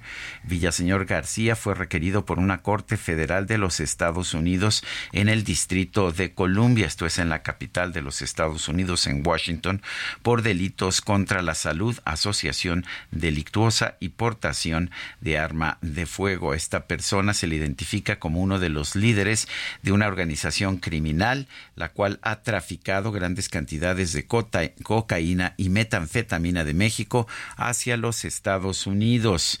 En febrero de 2018, a raíz del secuestro del empresario Jorge Antonio Castillo Rodríguez en el municipio de Ixtlahuacán, Jalisco, se dio a conocer, se dio a conocer por medio de narcomantas el nombre de varios presuntos integrantes de este cártel Jalisco Nueva Generación. Entre ellos se encontraba este personaje conocido como el Gary, ahora extraditado a los Estados Unidos. Bueno, y otro que fue extraditado y que llamó muchísimo la atención fue precisamente Ovidio Guzmán López, hijo de Joaquín El Chapo Guzmán, para que enfrente cargos por tráfico de drogas ilegales y lavado de dinero. Y Ovidio Guzmán, este presunto líder del cártel de Sinaloa, se tiene que presentar este lunes ante el tribunal para comparecencia inicial, de acuerdo con los medios estadounidenses allá en Chicago. José Rebeles, periodista en temas de narcotráfico. ¿Cómo estás? Qué gusto saludarte. Buenos días. Bueno, muy buenos días a tus. Oye, pues cuéntanos, ¿cómo ves esta extradición finalmente a los Estados Unidos de Ovidio Guzmán? La verdad es que se pensaba que pues iba a ser un poco más eh, complicada porque su defensa había estado metiendo impugnaciones y había estado pues eh, tratando de, de, que no se lo llevaran a los Estados Unidos, pero finalmente pues sorprendió a todos el que pues fuera eh, finalmente llevado a los Estados Unidos. ¿Tú cómo lo viste, José? Sí, definitivamente fue muy rápida la extradición, porque normalmente se interponen amparos. Ahí es el caso de Caro Quintero, que no ha podido todavía irse de México y está pedido. Pero este, en el caso de Ovidio fueron nueve meses nada más, ¿no? De enero para la fecha, ¿no? Y eh, ya era, digamos, previsto que se fuera, porque no hay ningún gobierno mexicano de los últimos años, de las últimas décadas, que haya negado a alguien en extradición. Siempre eh, algún capo de relevancia, siempre se envía a Estados Unidos y Estados Unidos lo sabe. Eh, por eso presiona y, presiona no solo desde que estaba eh, en alguna prisión mexicana, sino desde antes, desde la captura, porque ahora sabemos que agentes de los Estados Unidos participaron quizá no físicamente, pero con información relevante para capturarlo tanto en el 2019, en el fracasado operativo El Culiacanazo, como en enero de este año. Eh, y eso se sabe por unas cartas que escribieron gente de seguridad interna y de aduanas a un senador republicano. Eh, entonces, no se había dicho eso antes y, y el gobierno de México ni lo desmiente ni lo ni, ni ha hecho algún comentario, pero la verdad es que desde entonces ya estaban esperando llevárselo a Estados Unidos, como esperan llevarse a los otros tres chapitos, que son Iván Archibaldo, Jesús Alfredo y Joaquín, que no son capturados todavía, pero que se va a incrementar eh, la presión sobre ellos porque incluso han sido colocados en la lista de los más buscados en un lugar más relevante ahora que Ismael El Mayo Zambada y que el Mencho Nemesio Oseguera Cervantes. ¿A qué se debe la rapidez de este proceso de extradición? Pues yo creo que son, eh, eh, digamos, eh, presiones, prisas que tiene el gobierno de los Estados Unidos. a él le parece a Washington que, que Ovidio es una pieza clave en la cuestión de los laboratorios que transforman eh, este, sintéticamente los opioides para obtener fentanilo y mandarlo a Estados Unidos. No aparece en la primera petición de extradición porque hay que aclarar que ahorita está en Chicago, pero lo pide Washington y lo pide Nueva York. Si alguno de esos otros documentos mencionan el fentanilo, no aparece en el primero, porque él no puede ser juzgado sino por los delitos por los cuales se pidió en extradición. O sea, tráfico de drogas y lavado de dinero. Sí, pero mencionan específicamente heroína, cocaína, marihuana y metanfetaminas. No mencionan fentanilo todavía, a no ser que esté, repito, en otro de los de las peticiones que, no conozcamos. Pero bueno, eh, el propósito de Estados Unidos es llevarse a todos los chapitos y lo van a hacer hasta hasta donde dé porque van a colaborar con el gobierno de, Estados, de con el gobierno de México para la captura como lo hicieron con Ovidio ya en dos ocasiones. Eh, eh, yo así es como veo la cosa. ¿Cómo ves lo que escribió el exagente de la DEA, Derek Maltz, que por cierto difundió una fotografía de, de Guzmán, de, de, Guzmán López eh, durante el traslado en el avión hacia Estados Unidos? Pero además, o sea, no solo eso, sino que pone este mensaje, bienvenido a América, disfruta la reunión familiar con tu padre, el Chapo, en una prisión de máxima seguridad de los Estados Unidos. Sí, me parece que fue un una, burla un poquito sangrienta porque de hecho pues no, no hay seguridad ni siquiera que vea su papá. Su papá está en una cárcel de altísima seguridad y él está todavía en una corte y no se sabe si va a ser enviado a la cárcel, a qué cárcel va a ser enviado, si se va a convertir en, en, testigo protegido, si va a dar eh, información a cambio de reducción de condena, no sabemos nada de todo eso porque apenas hoy va a comparecer por primera vez ahí en Illinois, ¿no? Eh, Pepe, tú que conoces también este tema, ¿tú piensas que realmente Ovidio Guzmán era un personaje tan importante en, la organización del, del cártel de Sinaloa? Sí, sí lo es. Eh, eh, quizás sea más relevante Iván Archibaldo, pero porque es mayor de edad también, que Ovidio tiene 33 años y Iván Archibaldo ya anda pisando los 40 este, pero digamos que están a la par los, los cuatro chapitos y en alguna ocasión la DEA incluso describió la actividad de cada uno de ellos en la en el procesamiento de pentanilo. Eh, las rutas para traerlo de China y de Alemania las domina Joaquín. La protección eh, en las zonas eh, de, del territorio de el cártel de Sinaloa las contó León Achivaldo, los laboratorios los tiene Ovidio, en fin, describían incluso eso, ¿no? Pero este sí me parece que, Estados Unidos va a poner mucho más empeño en que México eh, colabore para, para capturar al resto de los chapitos, ¿no? Esta famosa operación paisano, que ni sabíamos que existía, pero que es la que ha operado para la captura de Ovidio. Eh, José, si me permites también otra pregunta, ¿cómo ves eh, la liberación de Emma Coronel? Y no solo eso, ¿no? Eh, el, asunto de que la hayan liberado incluso antes de tiempo, pero también que pues este fin de semana ya esta mujer que pues está en libertad haya estado en, fiestas y uno pudiera pensar, bueno, pues la acaban de liberar, a lo mejor pues hay alguna amenaza en su contra y, a lo mejor estará resguardada, pero lo que hemos visto es que pues anda festejando y se le, eh, se le puede fotografiar incluso en, en, en los lugares en donde pues está de fiesta. Sí, acompañando a una cantante que es abogada también. Bueno, el, sí, el, el tema es que eh, Emma Coronel no es ningún personaje relevante dentro del cartel de Sinaloa. Era la esposa del Chapo, o es la esposa del Chapo, nos han divorciado, ¿no? Digo, con las dos gemelas, pero no, no más allá. No es una persona ni siquiera metida en las estructuras de este grupo criminal.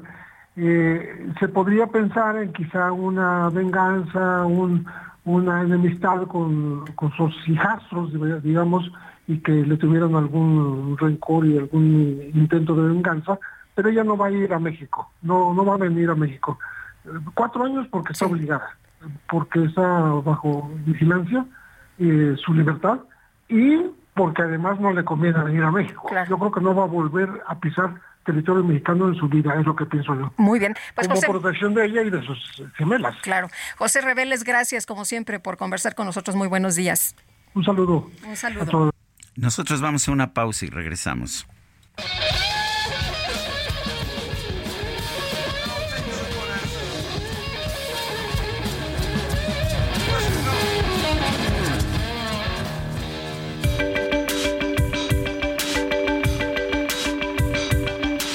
Sergio Sarmiento y Lupita Juárez quieren conocer tu opinión, tus comentarios o simplemente envía un saludo para ser más cálida esta mañana.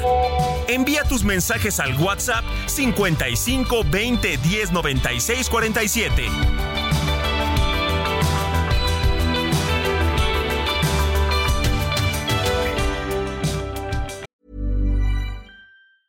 Burrow is a furniture company known for timeless design and thoughtful construction and free shipping, and that extends to their outdoor collection.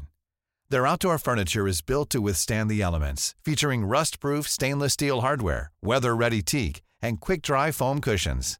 For Memorial Day, get 15% off your Burrow purchase at burrow.com slash ACAST and up to 25% off outdoor. That's up to 25% off outdoor furniture at burrow.com slash ACAST.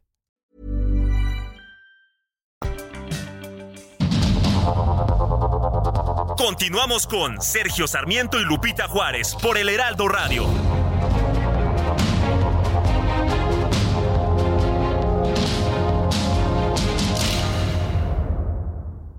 La comida chatarra y las bebidas azucaradas no deben volver a las escuelas. Ahí niñas y niños consumían tal exceso de calorías que aumentaba su riesgo de sobrepeso y obesidad. Además, el consumo de estos productos provoca procesos inflamatorios, los cuales debilitan el sistema inmune frente a virus y bacterias.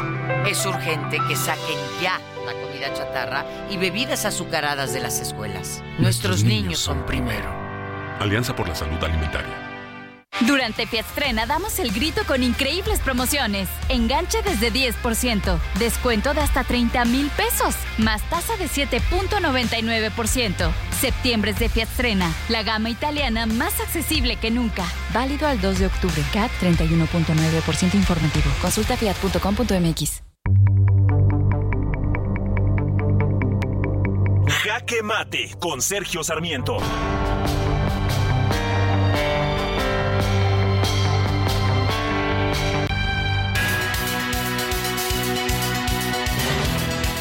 Presidente Andrés Manuel López Obrador se vanagloria siempre de su respeto a las ideas juaristas y a la política de no intervención que ha sido tradicional en nuestro país. Y sin embargo, todo esto que ha señalado es, es falso.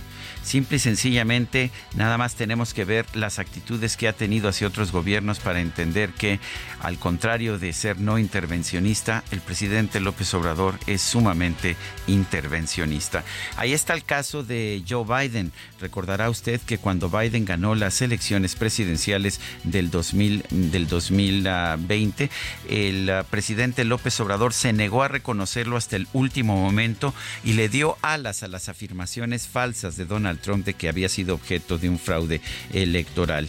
En el caso del Perú, respaldó a Pedro Castillo incluso en el momento en que éste hizo o trató de hacer un golpe de Estado y sin embargo no ha querido reconocer a Dina Boluarte, la presidenta constitucional, sí constitucional porque su elección se debió a las normas constitucionales de Perú.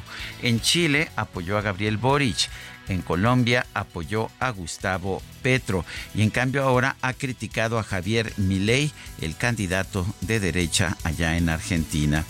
Y ahora, después de toda su supuesta actitud de neutralidad en el conflicto entre Rusia y Ucrania o la invasión de Rusia a Ucrania, recordará usted que incluso presentó un proyecto de paz a la Asamblea General de las Naciones Unidas, pues resulta que ahora ha invitado a que tropas rusas participen en el desfile del 16 de septiembre, el desfile de la independencia de nuestro país a pesar de la abierta invasión de Ucrania por parte de Rusia.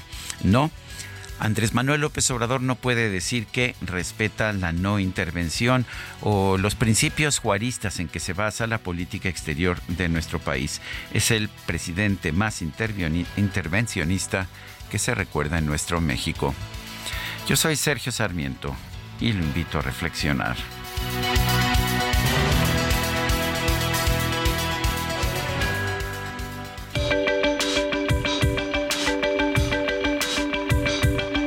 Sergio Sarmiento, tu opinión es importante. Escríbele a Twitter en arroba Sergio Sarmiento.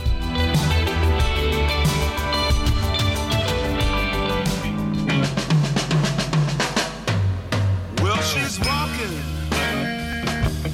through the crowd with a circus mind that's running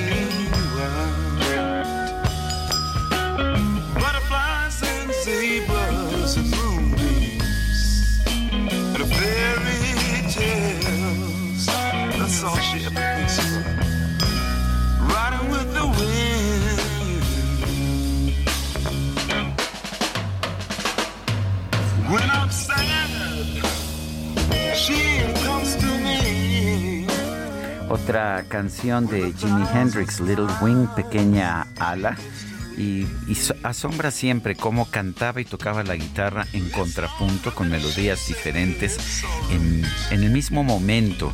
Era realmente un gran virtuoso de la guitarra, este Jimi Hendrix que estamos recordando hoy en el aniversario de su fallecimiento.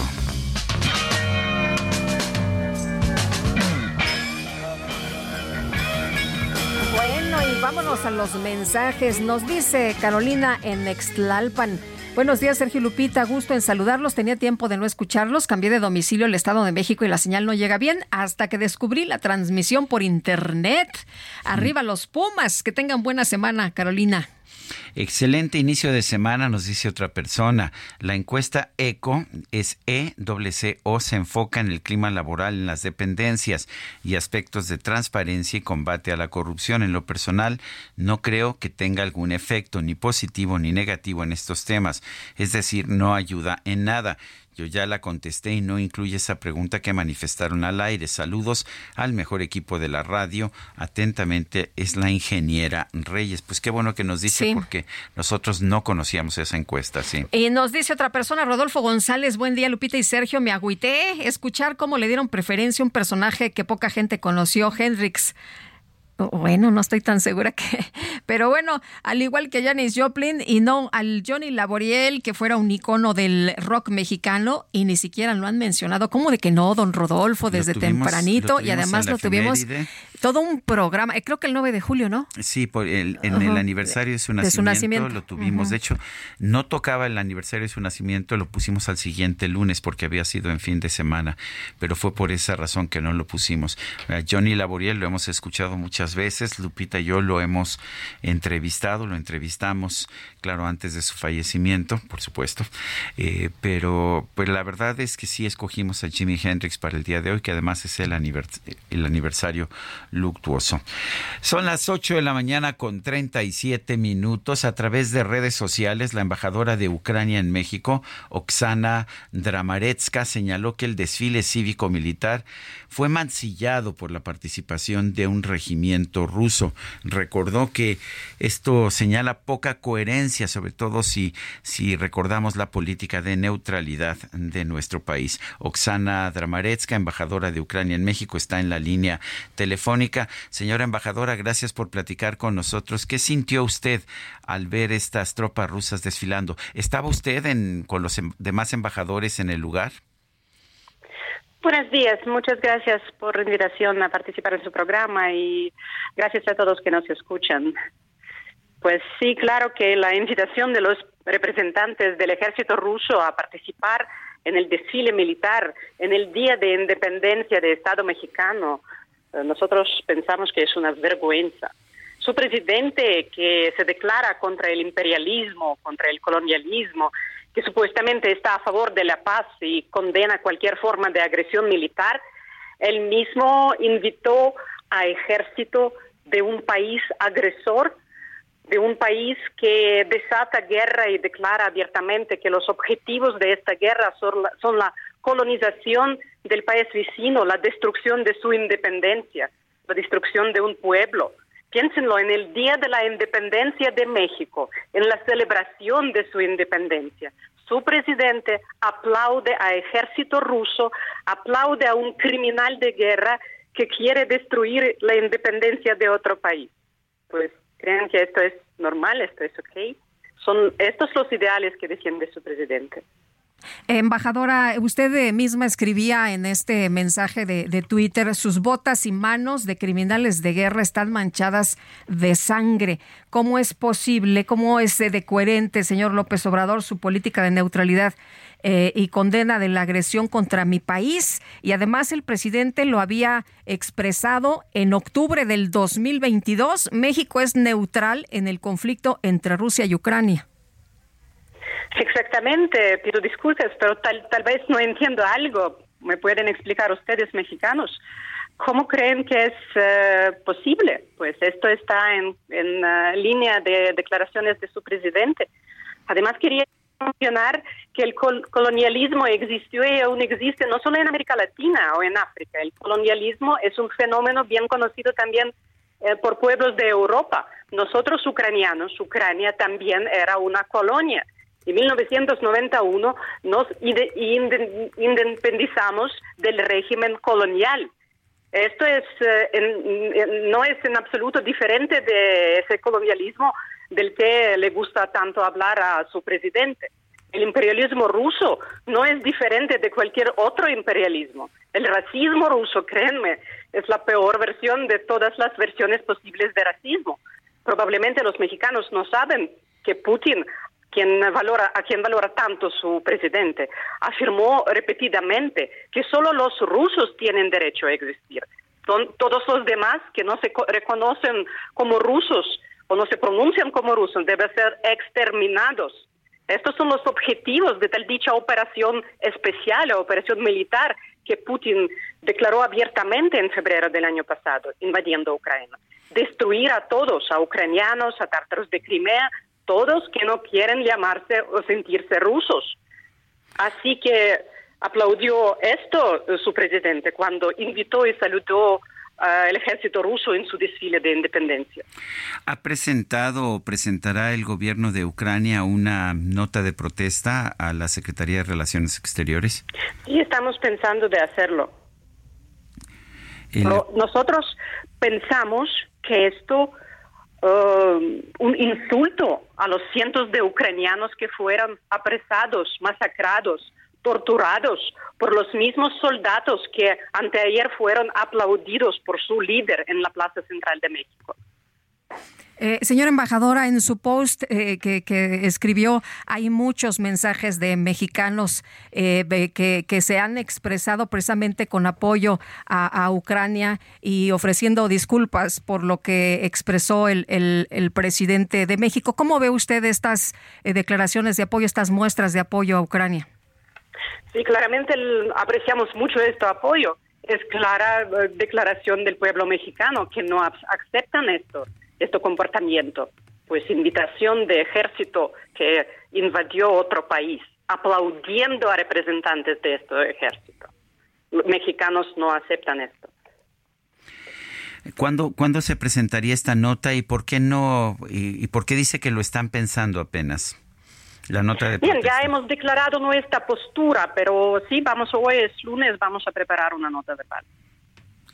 Bueno, pues yo quiero agradecerle Oksana Dramaretska, embajadora de Ucrania en México, el haber conversado con nosotros esta mañana. Gracias a ustedes. Hasta luego. Hasta luego, muchas gracias, muy buenos días.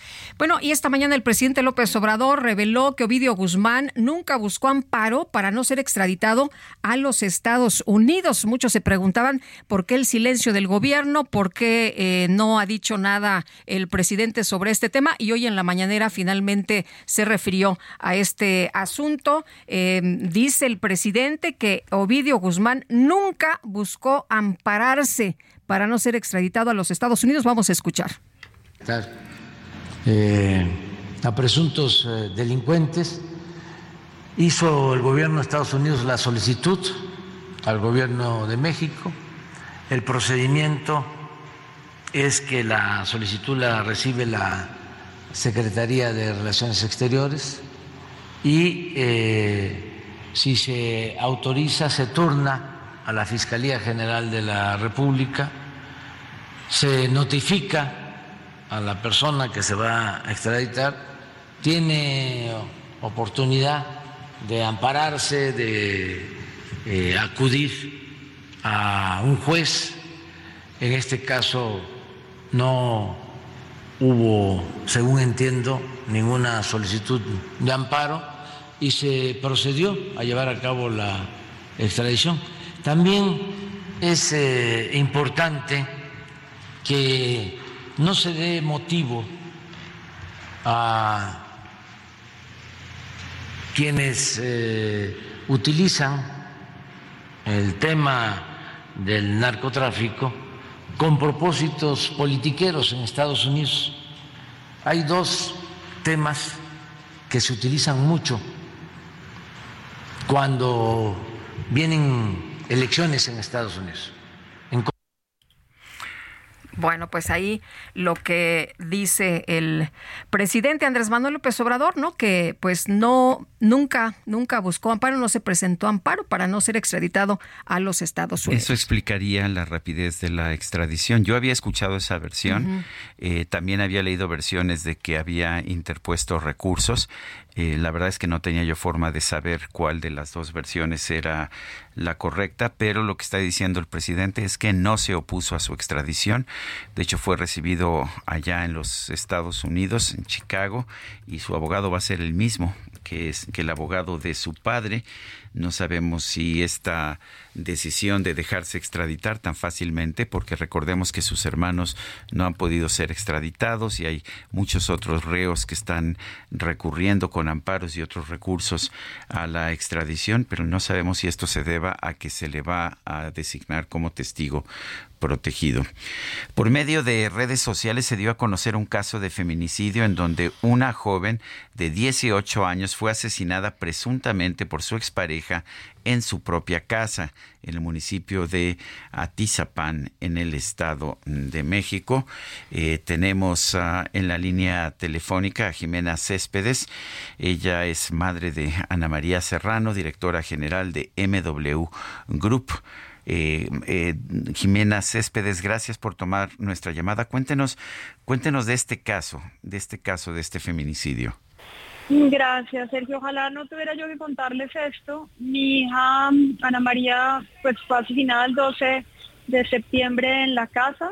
Ya pues tiene conocimiento obviamente la fiscalía que ha trabajado muy bien en el tema, pues que obviamente está como presunto implicado el exnovio, que se llama Alan, y pues ahorita digamos que ya lo detuvieron y pues ahorita digamos que será la parte de que lo ya, ya quede con cargos e implicado en el proceso y pues que siga este proceso.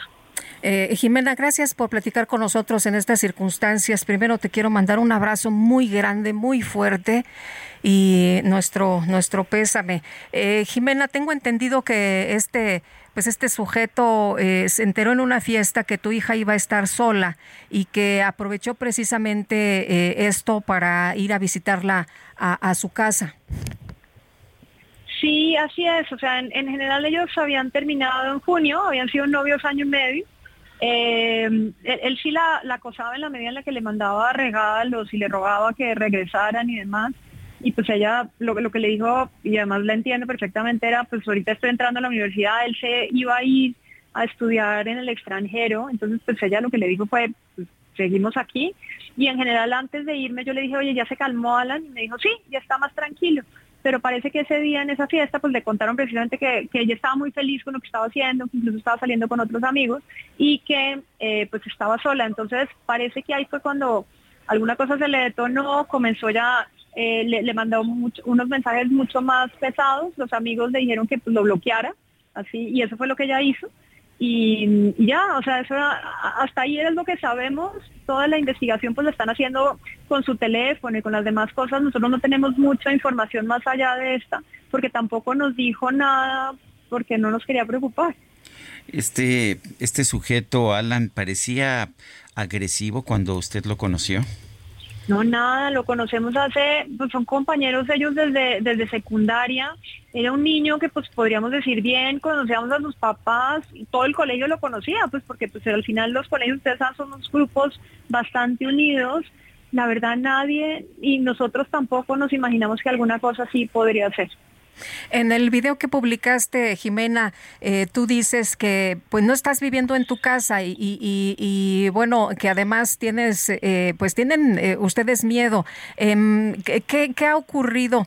Ha, habido algunas amenazas? ¿Ha habido algunas situaciones em, extraordinarias de, algunos señalamientos en contra de ustedes? ¿Qué, qué ha pasado? Mira, no estamos viviendo en la casa por una razón y es porque como está formando parte de la investigación la tienen cerrada. Ahí sí, nosotros no hemos podido, desde que regresamos no hemos podido entrar y eso no sabemos bien cuándo sea.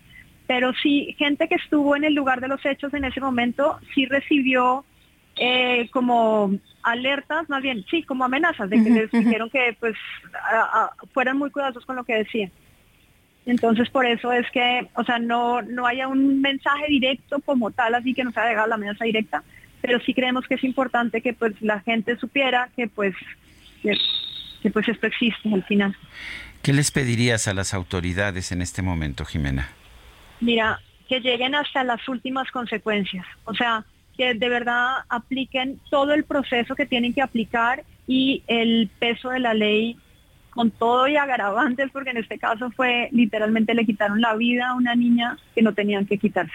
La fiscalía se ha portado muy bien, como les digo, pero ahora va a ser tema del, juez y obviamente de la fiscalía y demás, pero que todos, la fiscalía, el Ministerio Público, los jueces, todos los que estamos involucrados, digamos, hasta las últimas consecuencias, para que no, no le quede nada de, de injusticia al crimen que hicieron con Ana María. Decías, Ana María eh, descansa en paz, pero quienes no vamos a descansar en paz somos toda su familia y todos sus amigos hasta que se haga justicia, Jimena. Exactamente, y no solamente para Ana María, Pita, yo creo que esto tenemos que hacerlo para todas las víctimas de feminicidio, para que esto no le vuelva a pasar a nadie más. Esto es horrible, o sea, se les puede decir. Muy bien, pues... Pues eh, Jimena, un fuerte abrazo, gracias por hablar con nosotros y gracias por tu valentía, porque al dar a conocer estos hechos, al cuestionarlos, haces más fácil que la sociedad se dé cuenta de lo que está ocurriendo en términos de feminicidios. Gracias y nuestra admiración. Muchas, muchas gracias a ustedes. Gracias, un abrazo grande. Híjole, sería pues eh, muy... Eh, no, no, no, no, no puedo ni imaginarme por lo que está atravesando esta familia, este acto brutal en contra de una joven que lo único que dijo fue, pues sabes que ya no quiero andar contigo, ¿no? Pues Yo soy libre, 18 años.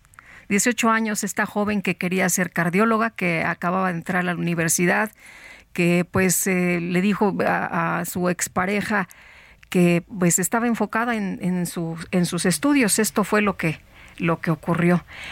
Y bueno, pues esto, como dice la mamá, fue el, detonante, ¿no? Pudo, pudo haber sido el, detonante. Vamos a, otros, eh, vamos a otras cosas. Eh, vamos con Jorge Ramos y la silla rota. Los especiales de la silla rota.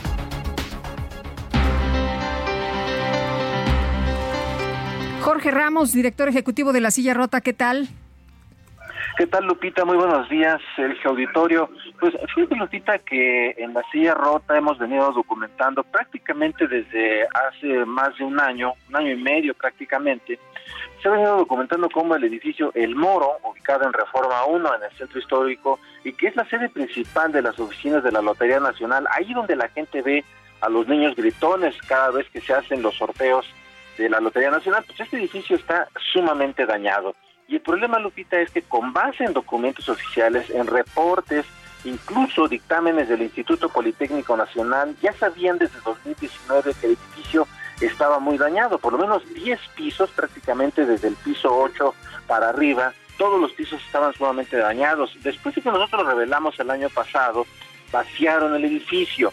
Bueno, pues les tenemos la mala noticia. Hoy un reportaje en La Silla Rota documenta que pues van a pedir otro reporte que les va a costar 8 millones de pesos para ver qué es lo que tiene y qué es lo que se le tiene que hacer al edificio, aunque, insisto, tienen reportes desde antes de lo que necesita este edificio icónico e histórico en la Ciudad de México, Lupita. Muy bien, pues Jorge, muchas gracias por invitarnos a leer en La Silla Rota. Buenos días. Buenos días. Son las 8 de la mañana con 53 minutos. Quiero recordarle nuestro número para que nos mande mensajes de WhatsApp. Esto puede ser al número 55 2010 96 47. Pueden ser mensajes de texto pueden ser mensajes de voz. Nosotros con mucho gusto aquí los escuchamos. Pónganos, pónganos su nombre dentro del mismo mensaje para que podamos identificarlo a usted. En Twitter o X, nuestra cuenta es arroba Sergio y Lupita. Le recomiendo también arroba Heraldo de México. Vamos a una pausa y regresamos.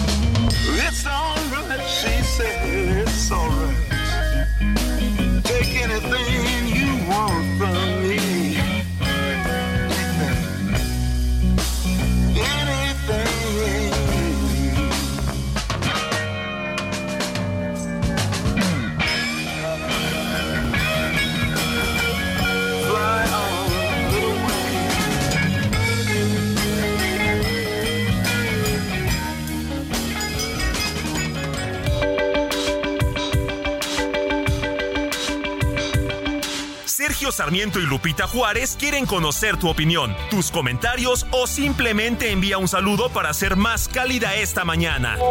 Envía tus mensajes al WhatsApp 55 20 10 96 47.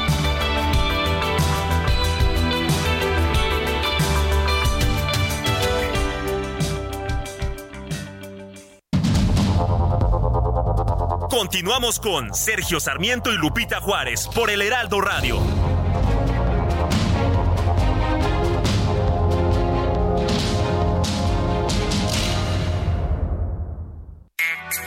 Infinity QX80, nuestro SUV más lujoso, con 36 meses sin intereses o bono flexible. Descúbrelo en Infinity Polanco, Calzada General Mariano Escobedo 476, Anzures. Teléfono 5590-357748. Válido del primero al 30 de septiembre. Carto medio 10.8% sin IVA para fines informativos. Consulta www.infinity.mx diagonal promociones.html. Qué incongruente es el presidente que gritó viva el amor cuando todos los días hace un discurso de odio. Saludos amigos, Sergio y Lupita, buenos días.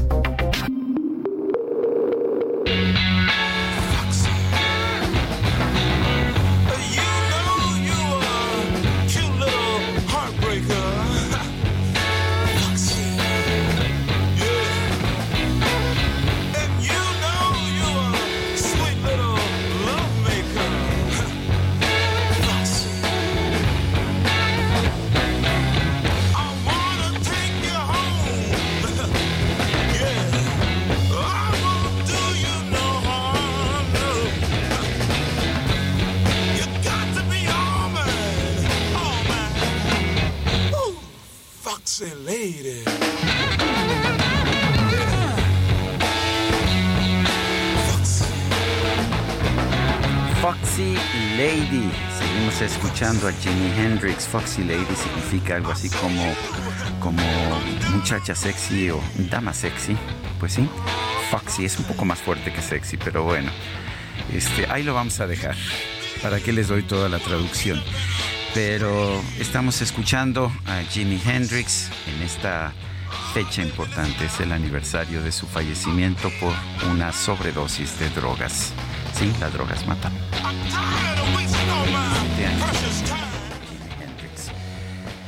Son las 9 de la mañana con 3 minutos. Y ya está Mónica aquí con nosotros. Moni Reyes, ¿cómo te va? Muy buenos días. ¿Te gusta el rock? ¿Te gusta Jimi Hendrix? Sí, por supuesto. ¿De quién fue la elección hoy?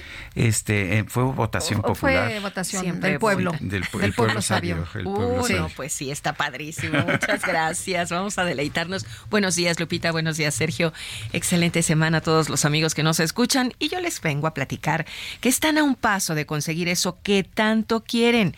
¿Con qué? Con la ayuda de un crédito personal, Citibanamex podemos lograrlo. Si tú ya recibiste la invitación, aprovecha y solicita tu crédito en minutos desde la app Citibanamex móvil, también por Bancanet o en una sucursal. Además, por promoción, no pagas comisión por apertura, así es que elige el plazo que más te convenga con tasa de interés anual fija preferencial. No dejes, de verdad no dejes pasar esta oportunidad. Los requisitos y CAT están en citibanamex.com. Muchas gracias. Gracias. Hasta luego, Moni. Bye. Son las nueve con cuatro minutos. En los últimos años, el Departamento de Estado de la Unión Americana había extendido la validez de los pagos de visa debido a la pandemia de COVID-19.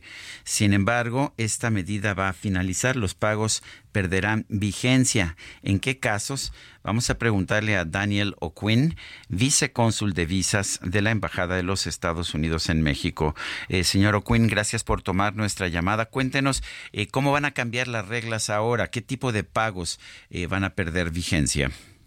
Sí, buenos días. Primero, antes que, antes que todo, pues gracias eh, por tenerme acá en, tu programa. Gracias. Eh, y para compartir esta eh, noticia muy importante que puede afectar a muchos mexicanos que están en el trámite de solicitar la visa no migrante. El 30 de septiembre, todas las tarifas de visa no migrante pagadas antes del 1 de octubre 2022 vencerán. O sea, a partir del 1 de octubre, pues ya los pagos tarifa eh, que se han hecho o que se harán tendrán vigencia de solamente un año. Pues como mencionaste, estamos regresando a la política eh, que teníamos antes de, la pandemia. Eh, ¿Y qué quiero decir con esto? Pues si ya pagaste la tarifa, pero no has agendado tu cita, puedes perder el pago y tener que volver a pagar y eso pues, no nos interesa que ni una persona tiene que volver a pagar. Eh, no es importante cuándo es la cita, lo importante es agendarla. o sea, si ya tenemos la cita y ya tenemos el pago, ¿ya no nos preocupamos? Así es, si ya tienes la cita agendada, no te, te preocupes, no tienes que hacer nada. Muy bien una, una pregunta, Daniel. Eh, ¿Qué tanto tiempo se está tardando uno en poder agendar una cita? Antes me, acuerdo era relativamente corto, después con la pandemia se alargó mucho. ¿Cuáles son los tiempos promedio ahora eh, para poder agendar una cita? Eh, sí, como mencionaste, la pandemia no, nos afectó mucho porque no, no hubo mucho servicio, pero la demanda eh, seguía alta. y depende, el tiempo depende de la categoría de visa. Eh, si es una visa normal, primera vez eh, que nunca ha solicitado visa de turista, eh, eso estamos trabajando muy duros para bajar ese tiempo, pero ahorita está como en dos años. pero visa de estudiante, eso es casi inmediatamente. Visa de trabajo, eso puede ser de unas, unas semanas a un par de meses. Ah, así que todo depende de la categoría de visa. Daniel, si tengo mi visa de, de, eh, de turista, pero eh, la fecha es como tú dices, dentro de dos años, ¿puedo buscar alguna fecha antes? ¿Eso sí se puede hacer? Eh, eso también es importante. Estamos como estamos intentando de hacer todo lo que podemos para bajar ese ese tiempo, pero uno no debe de cancelar la cita que uno tiene e intentar de moverlo. Eh, si por alguna razón nosotros lo movemos la cita, no hay problema, pero si uno mueve la cita y está ya eh, afuera de esa vigencia de un año de la tarifa, puedes perder eh, la tarifa y tener que volver a pagar. El, para una renovación de visa, para alguien que ya tiene visa de turista y que se le vence, digamos, en un año, dos años, ¿hay que sacarla con dos años de anticipación la cita? Eh, muy buena pregunta. En esa situación, eh, no, no, eso de renovación, eh, si es entre cuatro años eh, que uno ha tenido la visa, uno puede solicitar la renovación eh, por correo y muy probable sin entrevista y en ese caso estamos en tiempo de espera eh, más o menos de seis meses. Bueno. Una persona que hizo su, su cita para el 23 de, del 23 de octubre del 2022 ya tiene cita el 10 y el 13 de octubre. Eh, ahí no tiene que hacer ningún pago extra, ¿verdad? Ni nada. Correcto, así es. No tiene que hacer nada, todo está bien y lo vamos a estar esperando ese 13 de octubre acá en la embajada. Muy bien. Bueno, pues eh, Daniel O'Quinn, vicecónsul de visas de la Embajada de los Estados Unidos en México, gracias por conversar con nosotros esta mañana. Bueno, muchísimas gracias, que estén muy bien. Gracias, muy buenos días. Yo tengo que renovar mi visa y me tocó creo que hasta 2025, ya no me acuerdo. Ah, yo tengo que ver cuando me toca renovar la visa, Sí. que también este eh, puede pasar tiempo. Bueno, hay que hay que estar al Ya pendiente nos dijo ahora. que dos añitos, ¿no? Sí, eso. Bueno, dijo que para renovación de visa puede ser por correo. Por correo, sí. Y que pueden ser seis meses. Eso está mucho mejor. Bueno, son las nueve de la mañana con ocho minutos y yo la veo venir. Ya viene, ya viene Lupita. Ahí viene la micro, la micro deportiva. ¿Y ahora qué vamos a hacer? ¿Qué vamos a hacer? ¿Qué vamos a hacer? Lo que nosotros vamos a cantar.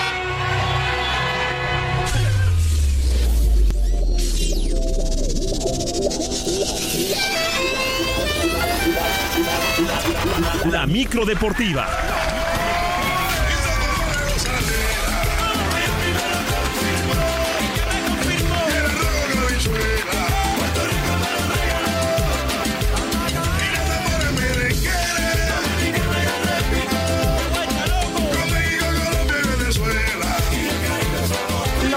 Claro es que en esta micro deportiva nunca termina la fiesta. Oye, andaban enfiestados desde el lunes de la semana pasada con motivo del Día del Grito. Sí. Y bueno, no les bastó el fin de semana. Está, fíjate cómo andan estos muchachos. Mi querido Julio Romero, ¿cómo No- estás? no han parado de No han parado. Muy bien, mi querida Lupita, Sergio, amigos del Heraldo Radio, qué placer saludarles. Estaba adulterado el pozole, no nos echan la culpa, estaba adulterado. No sé qué le pusieron, si eran los rábanos. Era orégano, era orégano. Eh, esperemos que haya sido orégano. Lo que sí es que estaba buenísimo, buenísimo. Tan es así que nos dura el efecto hasta este día y nos va a durar toda la semana. Amenazamos con pues decirles que la fiesta en esta micro deportiva va a durar prácticamente toda la semana. Oigan, pues arrancamos con muy buenas noticias, muy buenas noticias. Este lunes y esta semana, la mexicana Alexa Moreno conquistó la medalla de oro en la prueba de salto dentro de la Copa del Mundo de Gimnasia Artística que se desarrolló en Francia. Alexa finalizó con una puntuación de 14.075, superando a la australiana Georgina Godwin y a la local Colin de Villar confirmando su gran momento luego de ganar también en los Juegos Centroamericanos y del Caribe. A menos de un año de los Juegos Olímpicos de París, pues Alexa se levanta como una de las grandes esperanzas de presea para nuestro país en esta justa. Ojalá, ojalá le dure este buen momento. Regresó después de que ya no quería competir, ya no quería entrenar, había caído en una cierta depresión Alexa Moreno, pero regresó justamente para prepararse y está teniendo unos resultados y unos saltos realmente increíbles. Alexa Moreno, pues muchas, muchas felicidades, medalla de oro allá en la Copa del Mundo de Gimnasia. Y el piloto mexicano Sergio Pérez sufrió una penalización de 5 segundos luego de ocasionar un contacto con Alex Albón de Williams y terminó en el octavo lugar dentro del Gran Premio de Singapur, fecha 16 de la temporada en la Fórmula 1 de automovilismo. Ahí terminó, esos 5 segundos no le afectaron, se quedó con los puntos. La carrera, por cierto, fue ganada por el español Carlos Sainz de Ferrari, el británico Lando Norris de McLaren terminó en segundo y su compatriota Lewis Hamilton de Mercedes terminó en el tercer sitio. De hecho, no fue un buen fin de semana para la escudería Red Bull, o por lo menos a lo que nos tiene acostumbrados en las últimas campañas, ya que Max Verstappen, compañero de Checo, finalizó en el quinto sitio. El propio Checo espera que el próximo fin de semana en Japón se pueda regresar al podio. Eh, espero, ¿no? yo creo que, tenemos todo para regresar y, estar fuertes para, a partir eh, de Suzuka. Yo creo que esto fue una, una carrera difícil para nosotros. Yo también la Bueno, de tal manera, Max Verstappen sigue siendo líder, 374 puntos en la tabla de conductores. Sergio Pérez llegó a 223, ambos de Red Bull. Y Lewis Hamilton tiene 180 unidades. Lewis Hamilton de Mercedes es el nuevo tercer lugar. Rebasó en la clasificación a Fernando Alonso, que se queda con 170 unidades. Así es que Verstappen, Checo y Lewis Hamilton, los primeros tres en la temporada de conductores. Y jornada 8 en el torneo de apertura del fútbol mexicano resultados completos hasta el momento. Mazatlán empató a dos con Cruz Azul, o mejor dicho, Cruz Azul empató a dos al conjunto de Mazatlán. Los Cholos de Tijuana se impusieron dos goles por uno a los Diablos Rojos del Toluca. Necaxa y Juárez empataron a uno. Monterrey, los Rayados, le pegó tres por uno a los Esmeraldas de León en el Clásico Nacional en la cancha del Estadio Azteca. Un duelo pasado por lluvia. El América, el América goleó 4 por 0 a las Andrés Jardinet, técnico del conjunto del América, salió muy contento del Coloso de Santa Úrsula, ya que prácticamente entregaron un juego perfecto ante el odiado rival deportivo. Qué lindo empezar en América, en, un, en el clásico más importante del país, donde se para para todo el país para mirar un partido como este y hacer una actuación como esta. Qué lindo porque los jugadores entendieron esto y creo que ya sabían de esto, pero fue como abordamos el partido, ¿sabes? Es un partido, es un, un campeonato aparte que hay que ganar, que hay que dejar todo en la cancha, hay que dedicarse al máximo. A veces llega la lluvia. Por su parte, en el seno de las Chivas, siguen dolidos y muy dolidos, pero su entrenador Beljo Paunovic ha destacado que hay que levantar la cara y trabajar el doble para lo que resta de la campaña. De derrotas como esta salen grandes victorias. Si somos capaces de mantenernos tranquilos, evidentemente es, es difícil, unidos y aprender de esto, yo eh, tengo muchísimas, yo soy el primero autocrítico, pero también tengo muchísimas cosas apuntadas que quiero que mejoren todos alrededor mía.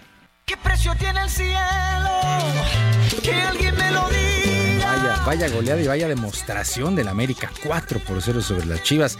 El día de ayer en Ciudad Universitaria los Pumas vinieron de atrás y derrotaron 3 por 2 al San Luis. Lo perdían 1-0, lo empataron a 1, luego lo perdían 2-1, lo empatan a 2 y prácticamente en la compensación sacaron el triunfo.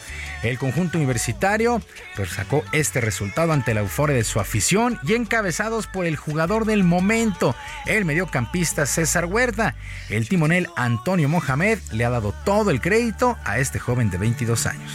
De a poco va aprendiendo, va, regulándose un poco más y nada, ya lo vieron en la cancha lo que hizo, ¿no? Totalmente diferente a, cualquier jugador de, esta liga. Hoy está en un, gran momento y hay que aprovecharlo.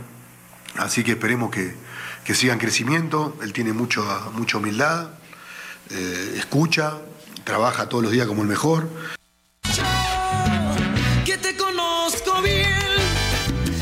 Y también el día de ayer, Querétaro empató uno con la Franja del Puebla. El Atlas sorprendió 2 por 0 a los Tigres de la U de Nuevo León. Y el día de hoy termina esta jornada 8 con el duelo entre los Tuzos del Pachuca y el Santos Laguna a partir de las 9 de la noche. De tal manera, la tabla general es encabezada por el San Luis. A pesar de la derrota, tiene 16 puntos en el liderato. Juárez. Juárez es el segundo sitio con 15. América y Tigres, tercer y cuarto, tienen 14 unidades. El quinto sitio es Monterrey con 13 puntos. Es el top 5 de la micro deportiva. Y en España, fecha 5, el Barcelona goleó 5 por 0 al Betis. No jugó Andrés Guardado. Hay que recordar que tiene una lesión en el tobillo. Se lastimó en la semana en los entrenamientos. El Almería cayó 2 por 1 ante Villarreal. César Montes de titular los 90 minutos para el conjunto del Almería. En otros resultados, el Valencia venció 3 por 0 al Atlético Madrid, el Real Madrid 2 por 1 sobre la Real Sociedad, el Madrid, el Real Madrid es, es líder con 15 puntos, Barcelona tiene 13 y el Athletic de Bilbao tiene 10 unidades. En Inglaterra, el Fulham 1 por 0 sobre el Luton. Raúl Jiménez, titular 62 minutos para su nuevo equipo, el Fulham. Mientras que Edson Álvarez, también de titular 68 minutos para el West Ham, que cayó 3 por 1 ante el Manchester City. En los Países Bajos, el Feyenoord goleada de 6 por 1 sobre el Hereven. Y Santiago Jiménez anotó gol al minuto 60. Continúa haciendo goles Santiago Jiménez con este equipo del Feyenoord.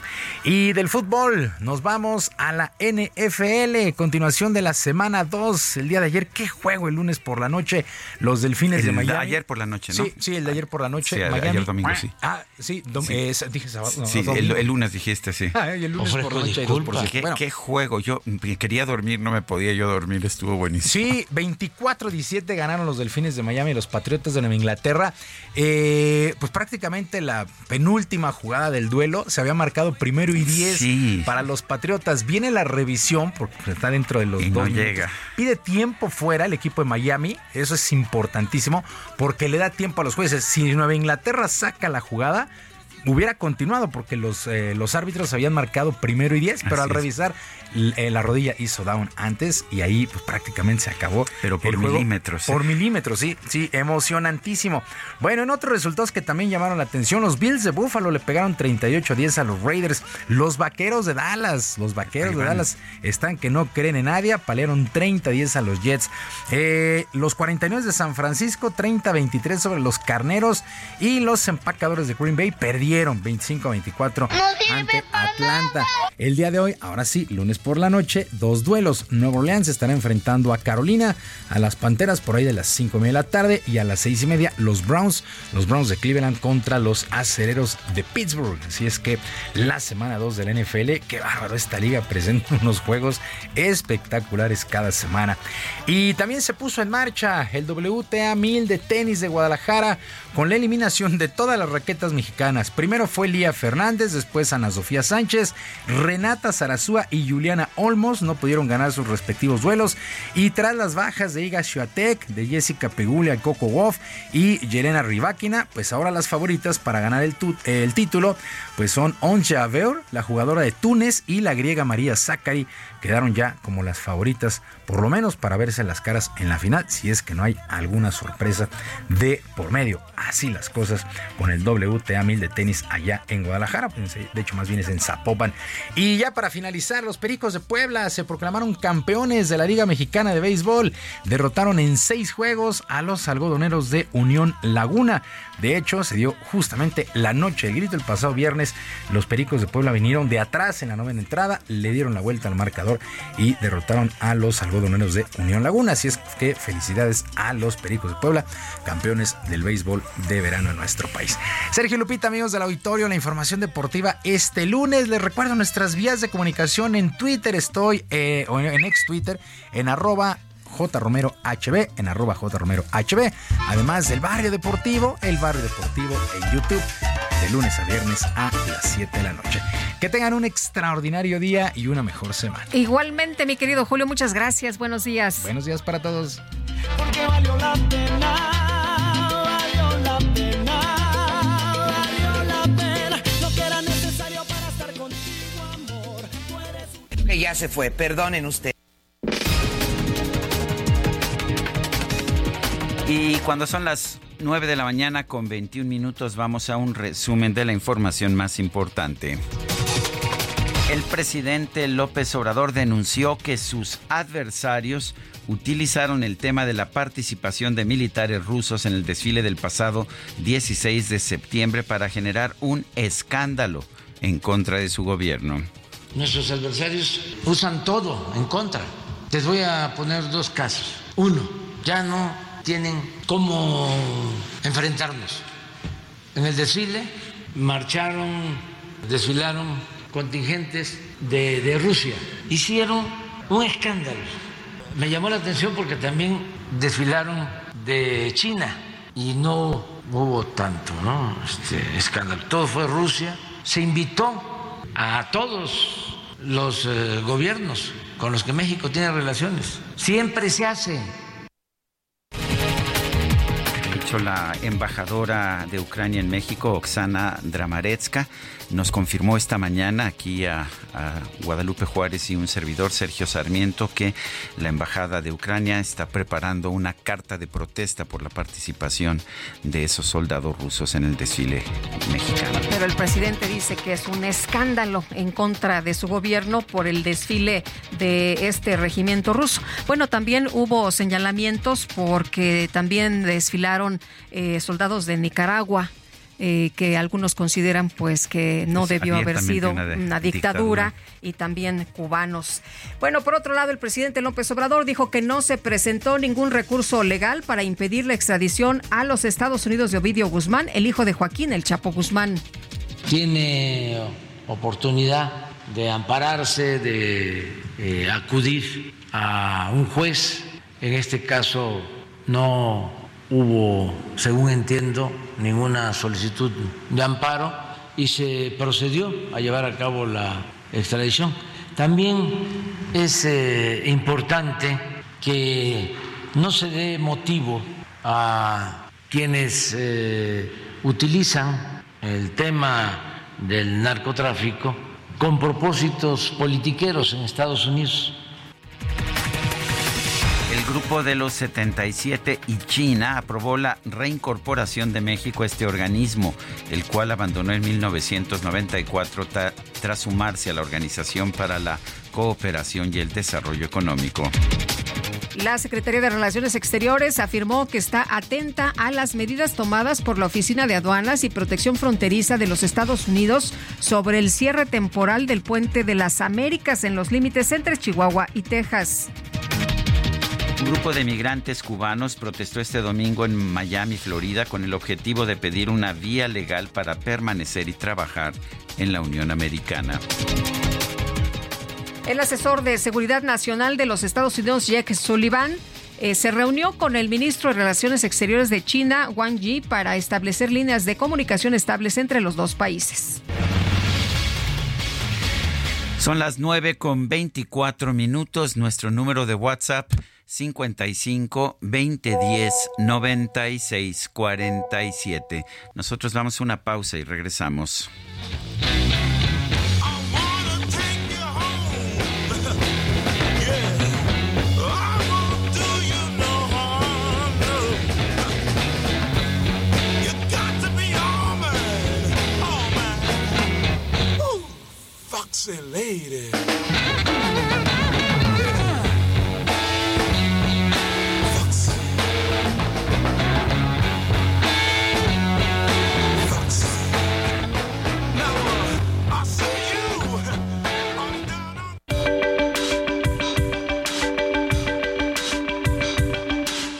Sarmiento y Lupita Juárez quieren conocer tu opinión, tus comentarios o simplemente envía un saludo para ser más cálida esta mañana.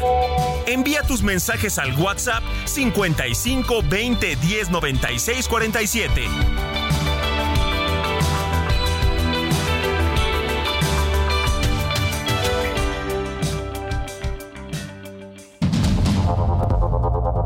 Continuamos con Sergio Sarmiento y Lupita Juárez por el Heraldo Radio.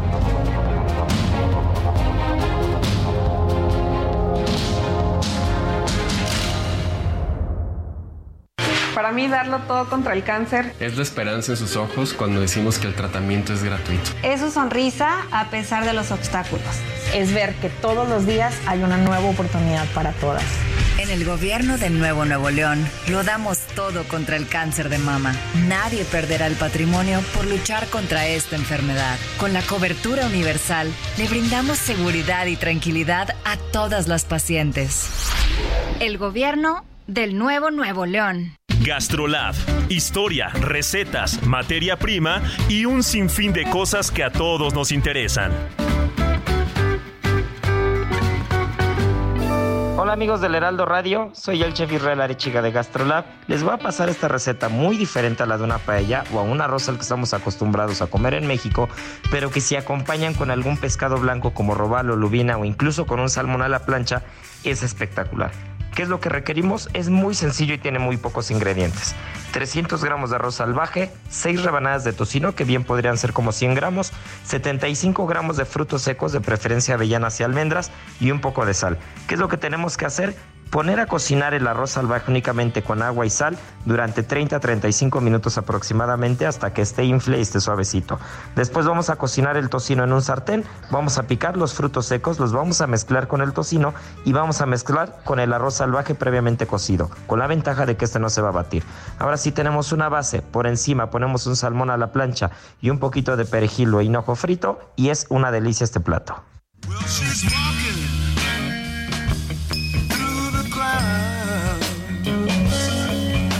Circus mind that's running wild. Butterflies and zebras and moonbeams. Les gustó demasiado. Le gustó, ¿verdad? Sí, le La gustó repitieron, mucho. Little Wing, la pequeña ala, ya la habíamos escuchado, pero... Sí. Pero bueno, Órale, qué fuerte, qué fuerte. Es lo que pensamos nosotros. andaban distraídos. Es lo que pensamos. Bueno, vámonos a los mensajes.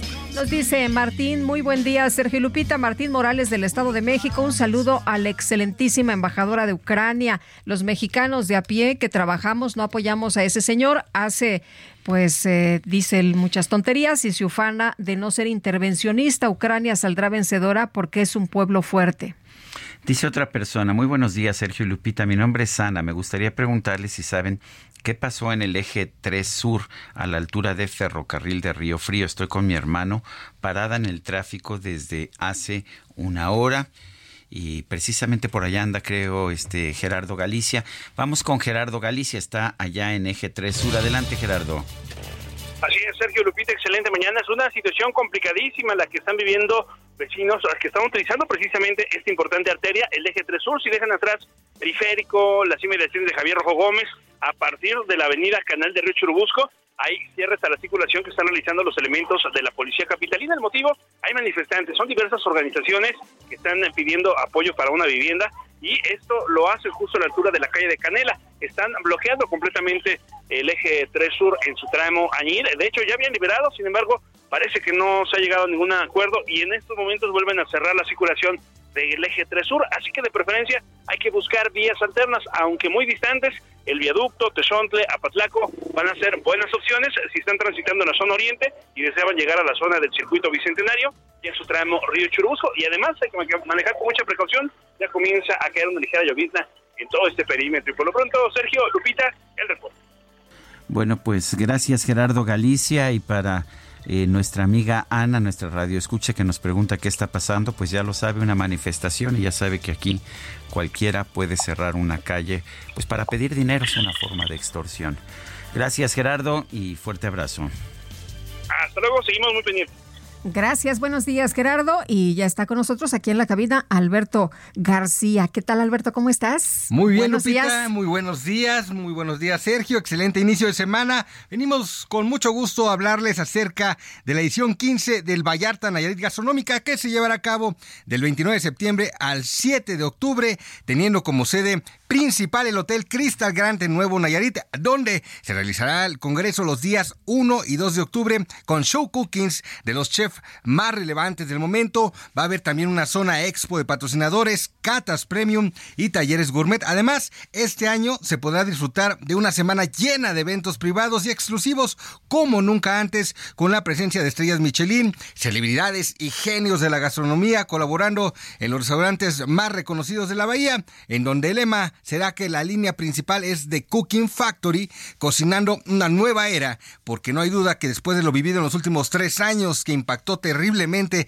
a todos los negocios, estamos ya en el camino de una nueva era que requiere nuevas estrategias, más pasión y mucho más eh, inspiración. Así es que ya lo saben, la edición 15 del Vallarta Nayarit Gastronómica. Muy buen día. Muy bien, muchas gracias Alberto. Buenos días. Son las 9 de la mañana con 36 minutos. Se estima que una tercera parte de la población del mundo tiene algún síntoma digestivo. Los más comunes son la inflamación o la distensión y el estreñimiento. Pueden estar presentes sin que haya pues anomalías estructurales o funcionales, pero en fin, vamos a hablar de este tema con el licenciado Frank Hernández López. Él es nutriólogo. Eh, licenciado Frank Hernández López, gracias por tomar nuestra llamada. Cuéntenos de pues de estos trastornos tan uh, tan comunes estos trastornos en el, en el sistema digestivo? Claro que sí, muy buenos días. Un gusto estar aquí con la audiencia y pues claro que sí, platicar un poquito sobre la salud digestiva.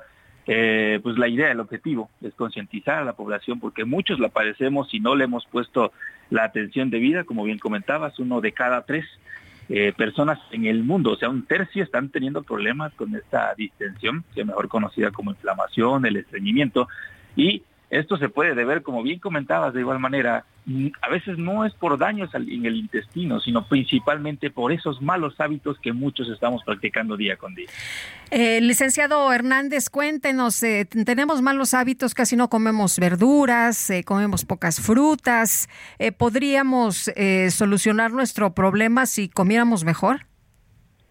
Claro que sí, en este caso hay que poner eh, mucha atención a esta salud digestiva porque les comento, los síntomas son un indicio de que se puede desarrollar o que se está desarrollando y pueden ser enfermedades graves, por ejemplo, como el cáncer de colon. Eh, resulta que factores como una dieta baja en fibra, el alto consumo de carnes rojas y procesadas, el no hacer ejercicio para presentar sobrepeso u obesidad, consumir alcohol de manera habitual y excesivo, y el consumo del tabaco pueden aumentar el riesgo de padecer esta enfermedad.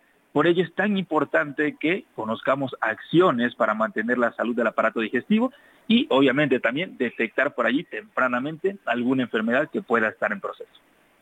El, eh, entonces es, es, principalmente cuestión de dieta. A veces nada más es como la gente siente como, pues sobre todo estreñimiento, que le duele el estómago este, constantemente, que no se siente bien sin saber por qué.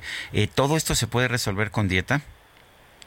Claro que sí, la dieta es uno de los principales factores. Eh, como bien comentamos, la mayoría no tenemos un problema a veces eh, directamente en el tejido del intestino, entonces quiere decir que son hábitos y la dieta es de lo básico, pero podemos ir mejorando poco a poco. Ejemplo, pues eh, tomar acciones para mejorar nuestro estilo de vida, llevar una alimentación saludable, buscar por allí la manera también de empezar a hacer ejercicio y controlar el peso. De esta manera vamos a mejorar lo que es la salud digestiva y nuestra recomendación es incluir diariamente probióticos ya que ayudan a mejorar la salud digestiva y a reducir las molestias por estreñimiento. Un ejemplo, eh, consumir probióticos como el Lactobacillus casei shirota que en conjunto con una dieta rica en fibra pueden ayudar a prevenir alteraciones en las células del colon y con ello, pues obviamente se reduce también el riesgo de padecer cáncer. Una ayuda que podemos encontrar en todos estos buenos hábitos.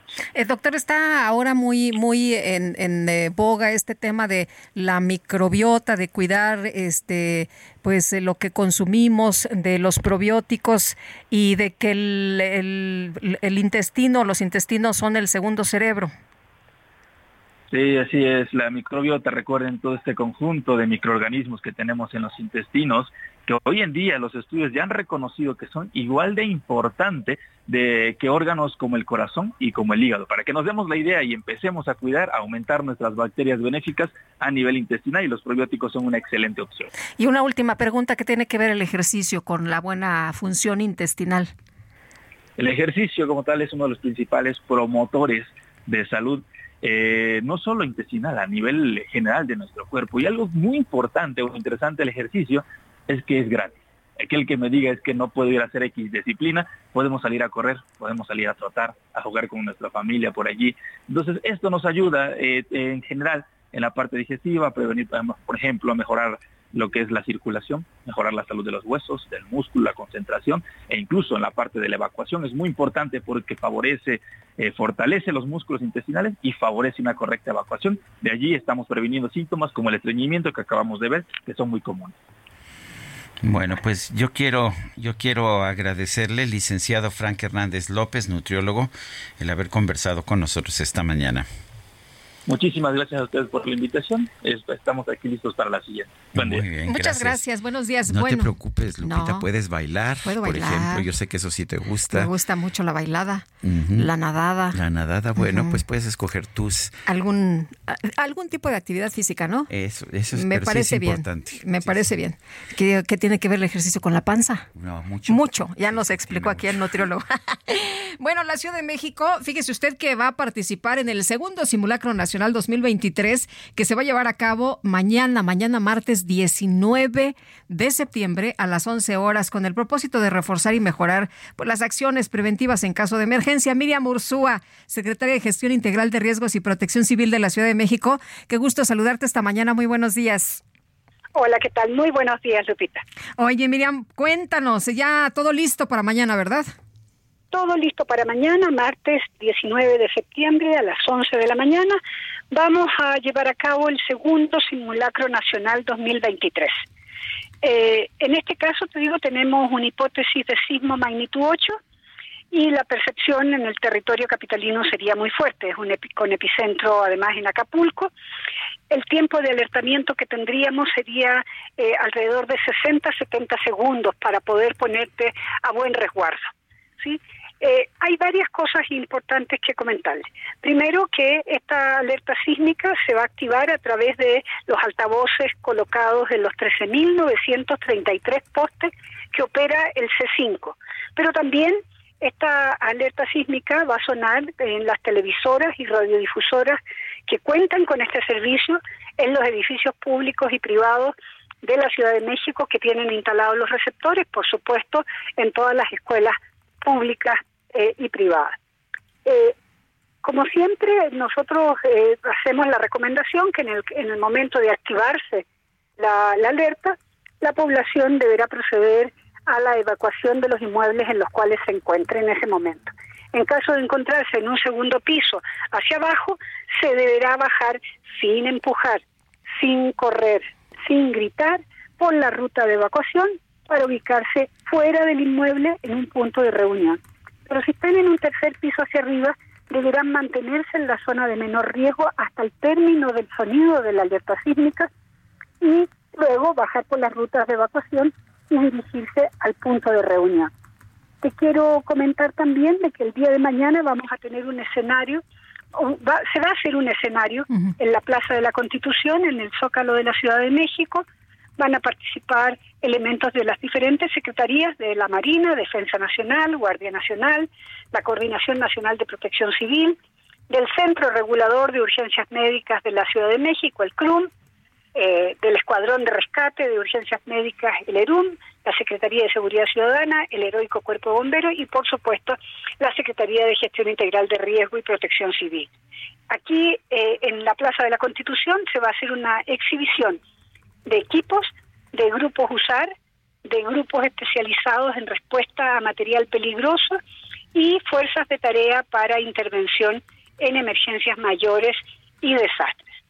Y por último, comentarles también de que eh, todavía tenemos activa la plataforma para realizar el registro de inmuebles. Esto es ingresando a la página web preparados.gov.mx, diagonal segundo simulacro nacional 2023. Eh, va a permanecer abierta eh, hasta medianoche del día de hoy y, al- y tenemos, te digo, registrados hasta el momento más de 23 mil eh, inmuebles, tanto federales como de dependencias del gobierno de la ciudad, de las alcaldías y de inmuebles privados. Eh, participar en esto es muy importante, muy importante porque verdaderamente eh, ponemos en práctica los protocolos de actuación en caso de sismo y también seguimos impulsando con esto la cultura de la prevención. Eh, ¿Y si ayuda realmente? O sea, estos ah, simulacros no se han convertido nada, nada más en un simple trámite burocrático.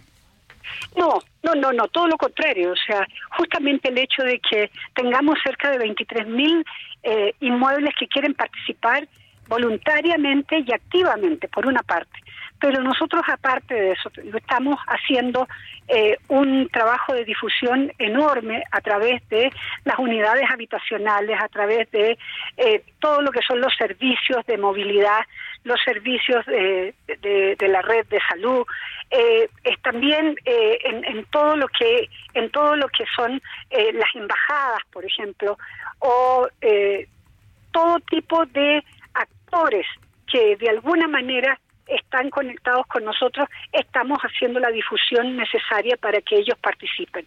Este es un momento de reflexión, eh, Sergio. ¿Por qué?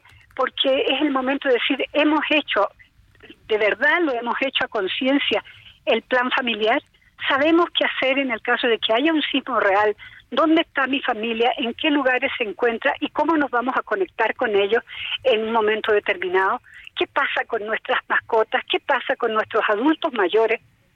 Tenemos, eh, claro, qué hacer, te digo, en el caso de que verdaderamente tengamos un sismo de magnitud fuerte en la ciudad. Por otro lado, ¿tenemos hecho o no tenemos hecho nuestro, nuestra mochila de vida? Una mochila de vida que es una cosa muy simple, pero que tiene que estar a la mano, porque tenga agua, que tenga un silbato, que tenga una linterna, que tenga o las pilas, que tenga unas pilas nuevas por si acaso, que tenga los medicamentos que eh, permanentemente tú estás usando o que simplemente tenga un USB con todos tus documentos personales. son cosas básicas que tenemos que aprender. Esto es como el 2 más 2 son 4 tú no tienes ni que pensarlo. Si hay un sismo, ¿dónde estoy? ¿Qué es lo que hago? Si hay un sismo, ¿con quién me comunico? ¿A qué número me comunico? ¿Qué es lo que tengo que hacer? Mientras más información tienes, menos miedo, menos angustia tienes. Eh, Miriam, la eh, alerta sísmica va a sonar como que es este, como que es un simulacro. Como siempre. Sí. Como siempre. O, no nos va a advertir este un simulacro, va a sonar normal. no, no. No, va a sonar normal y hemos avisado a través de los medios de comunicación que a las 11 de la mañana eh, vamos a hacer este ejercicio y esperamos, te digo, una gran participación como siempre en nuestra Ciudad de México. Muy bien. Muchas gracias, Miriam. No, gracias a ustedes y sobre todo gracias por difundir muy buenos días. Son las 9 de la mañana con 48 minutos. Vamos a un resumen de la información más importante que se ha generado esta misma mañana. En este espacio radiofónico, la embajadora de Ucrania en México, Oksana Dramaretska, reveló que su país va a presentar una nota diplomática para protestar por la participación de soldados rusos en el desfile del pasado 16 de septiembre. Piénsenlo en el Día de la Independencia de México, en la celebración de su independencia. Su presidente aplaude a ejército ruso, aplaude a un criminal de guerra que quiere destruir la independencia de otro país. Pues creen que esto es normal, esto es ok. Son estos los ideales que defiende su presidente. El presidente Andrés Manuel López Obrador dio a conocer que el gobierno de los Estados Unidos notificó por escrito que ya no tiene más grabaciones del grupo criminal Guerreros Unidos. Las solicitamos y eh, nos eh, informaron por escrito que ya no tienen más grabaciones. Todo esto porque también nuestros adversarios, los pseudo defensores de derechos humanos, conservadores y reaccionarios, que es preferible olvidar. Eh, estaban diciendo de que habían otras grabaciones. Ovidio Guzmán, hijo de Joaquín El Chapo Guzmán, comparecerá esta tarde ante el Tribunal del Distrito Norte de Illinois para la lectura de cinco cargos en su contra relacionados con narcotráfico. La portavoz del Ministerio de Asuntos Exteriores de China, Mao Ning, expresó su rechazo al informe de gobierno de la Unión Americana para que incluya a su país o que incluye a su país en la lista de naciones que no hacen lo suficiente para combatir al narcotráfico. El líder de Corea del Norte, Kim Jong-un, expresó sentido agradecimiento al presidente de Rusia, Vladimir Putin, por su reciente encuentro en el que abordaron cuestiones de defensa. El gobierno de la India anunció la prohibición de las reuniones públicas y el cierre de escuelas en el estado de Kerala tras la muerte de dos personas por el virus de Nipah, el cual puede ocasionar una fiebre mortal. Así se siente México, así se siente México, así como los labios por la piel. Así te envuelve México, así te sabe México. En redes sociales se hizo viral un video grabado durante la ceremonia del grito de independencia en Guatabampo, Sonora, ya que aparentemente el presidente municipal Jesús Flores se equivocó al pronunciar la palabra heroico. Así lanzó un viva por el erótico pueblo de México. Ante esta situación, el presidente municipal aseguró que el video había sido manipulado. ¡Viva doña Josefa Ortiz de Domínguez! ¡Viva Allende! ¡Viva Morelos! ¡Viva el erótico pueblo de México!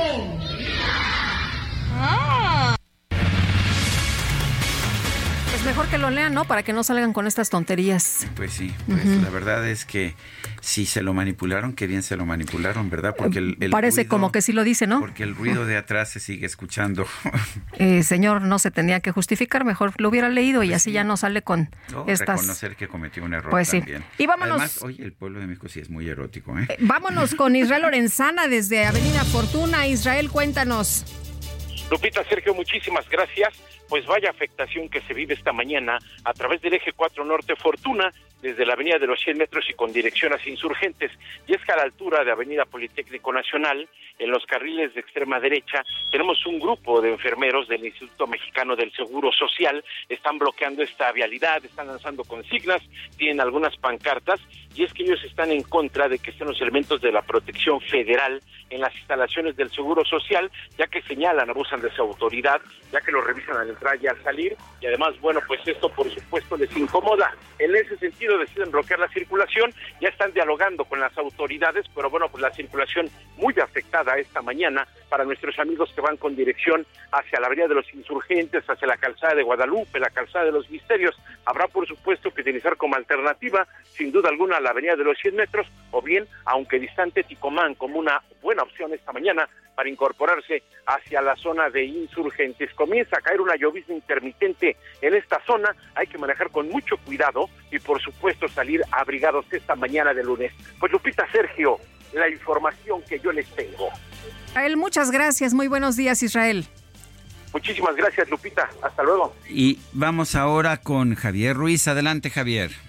Hola Sergio Lupita, ¿qué tal? Excelente mañana. Y tenemos buenas noticias para todas las personas que transitan sobre la Avenida de los Insurgentes. Llegando al Eje 2 Norte, teníamos un bloqueo, aproximadamente 20 a 30 personas, todos ellos eh, habitantes de la colonia, eh, la zona de Tlatelolco, quienes están exigiendo pues principalmente seguridad y también eh, algunos servicios públicos. Después de bloquear al menos 25 minutos, pues ya les han dado un acuerdo las autoridades del gobierno de la Ciudad de México y se ha liberado la circulación, principalmente para quienes transitan insurgentes en dirección hacia el paseo de la reforma. Incluso pues algunas unidades de la policía estaban apoyando a las personas que bajaron del Metrobús justamente en Manuel González y les dieron pues, prácticamente un ray a la siguiente estación. Ya en estos momentos afortunadamente se ha liberado ambos sentidos de la avenida de los insurgentes y poco a poco podrán ir avanzando. De momento, Sergio Lupita, el reporte que tenemos. Bueno, gracias, Javier Ruiz. Se nos acabó el tiempo, Guadalupe. Pues vámonos entonces, que la pasen todos muy bien. Buena semana y nos escuchamos mañana aquí tempranito en punto de las 7. Hasta entonces, gracias de todo corazón.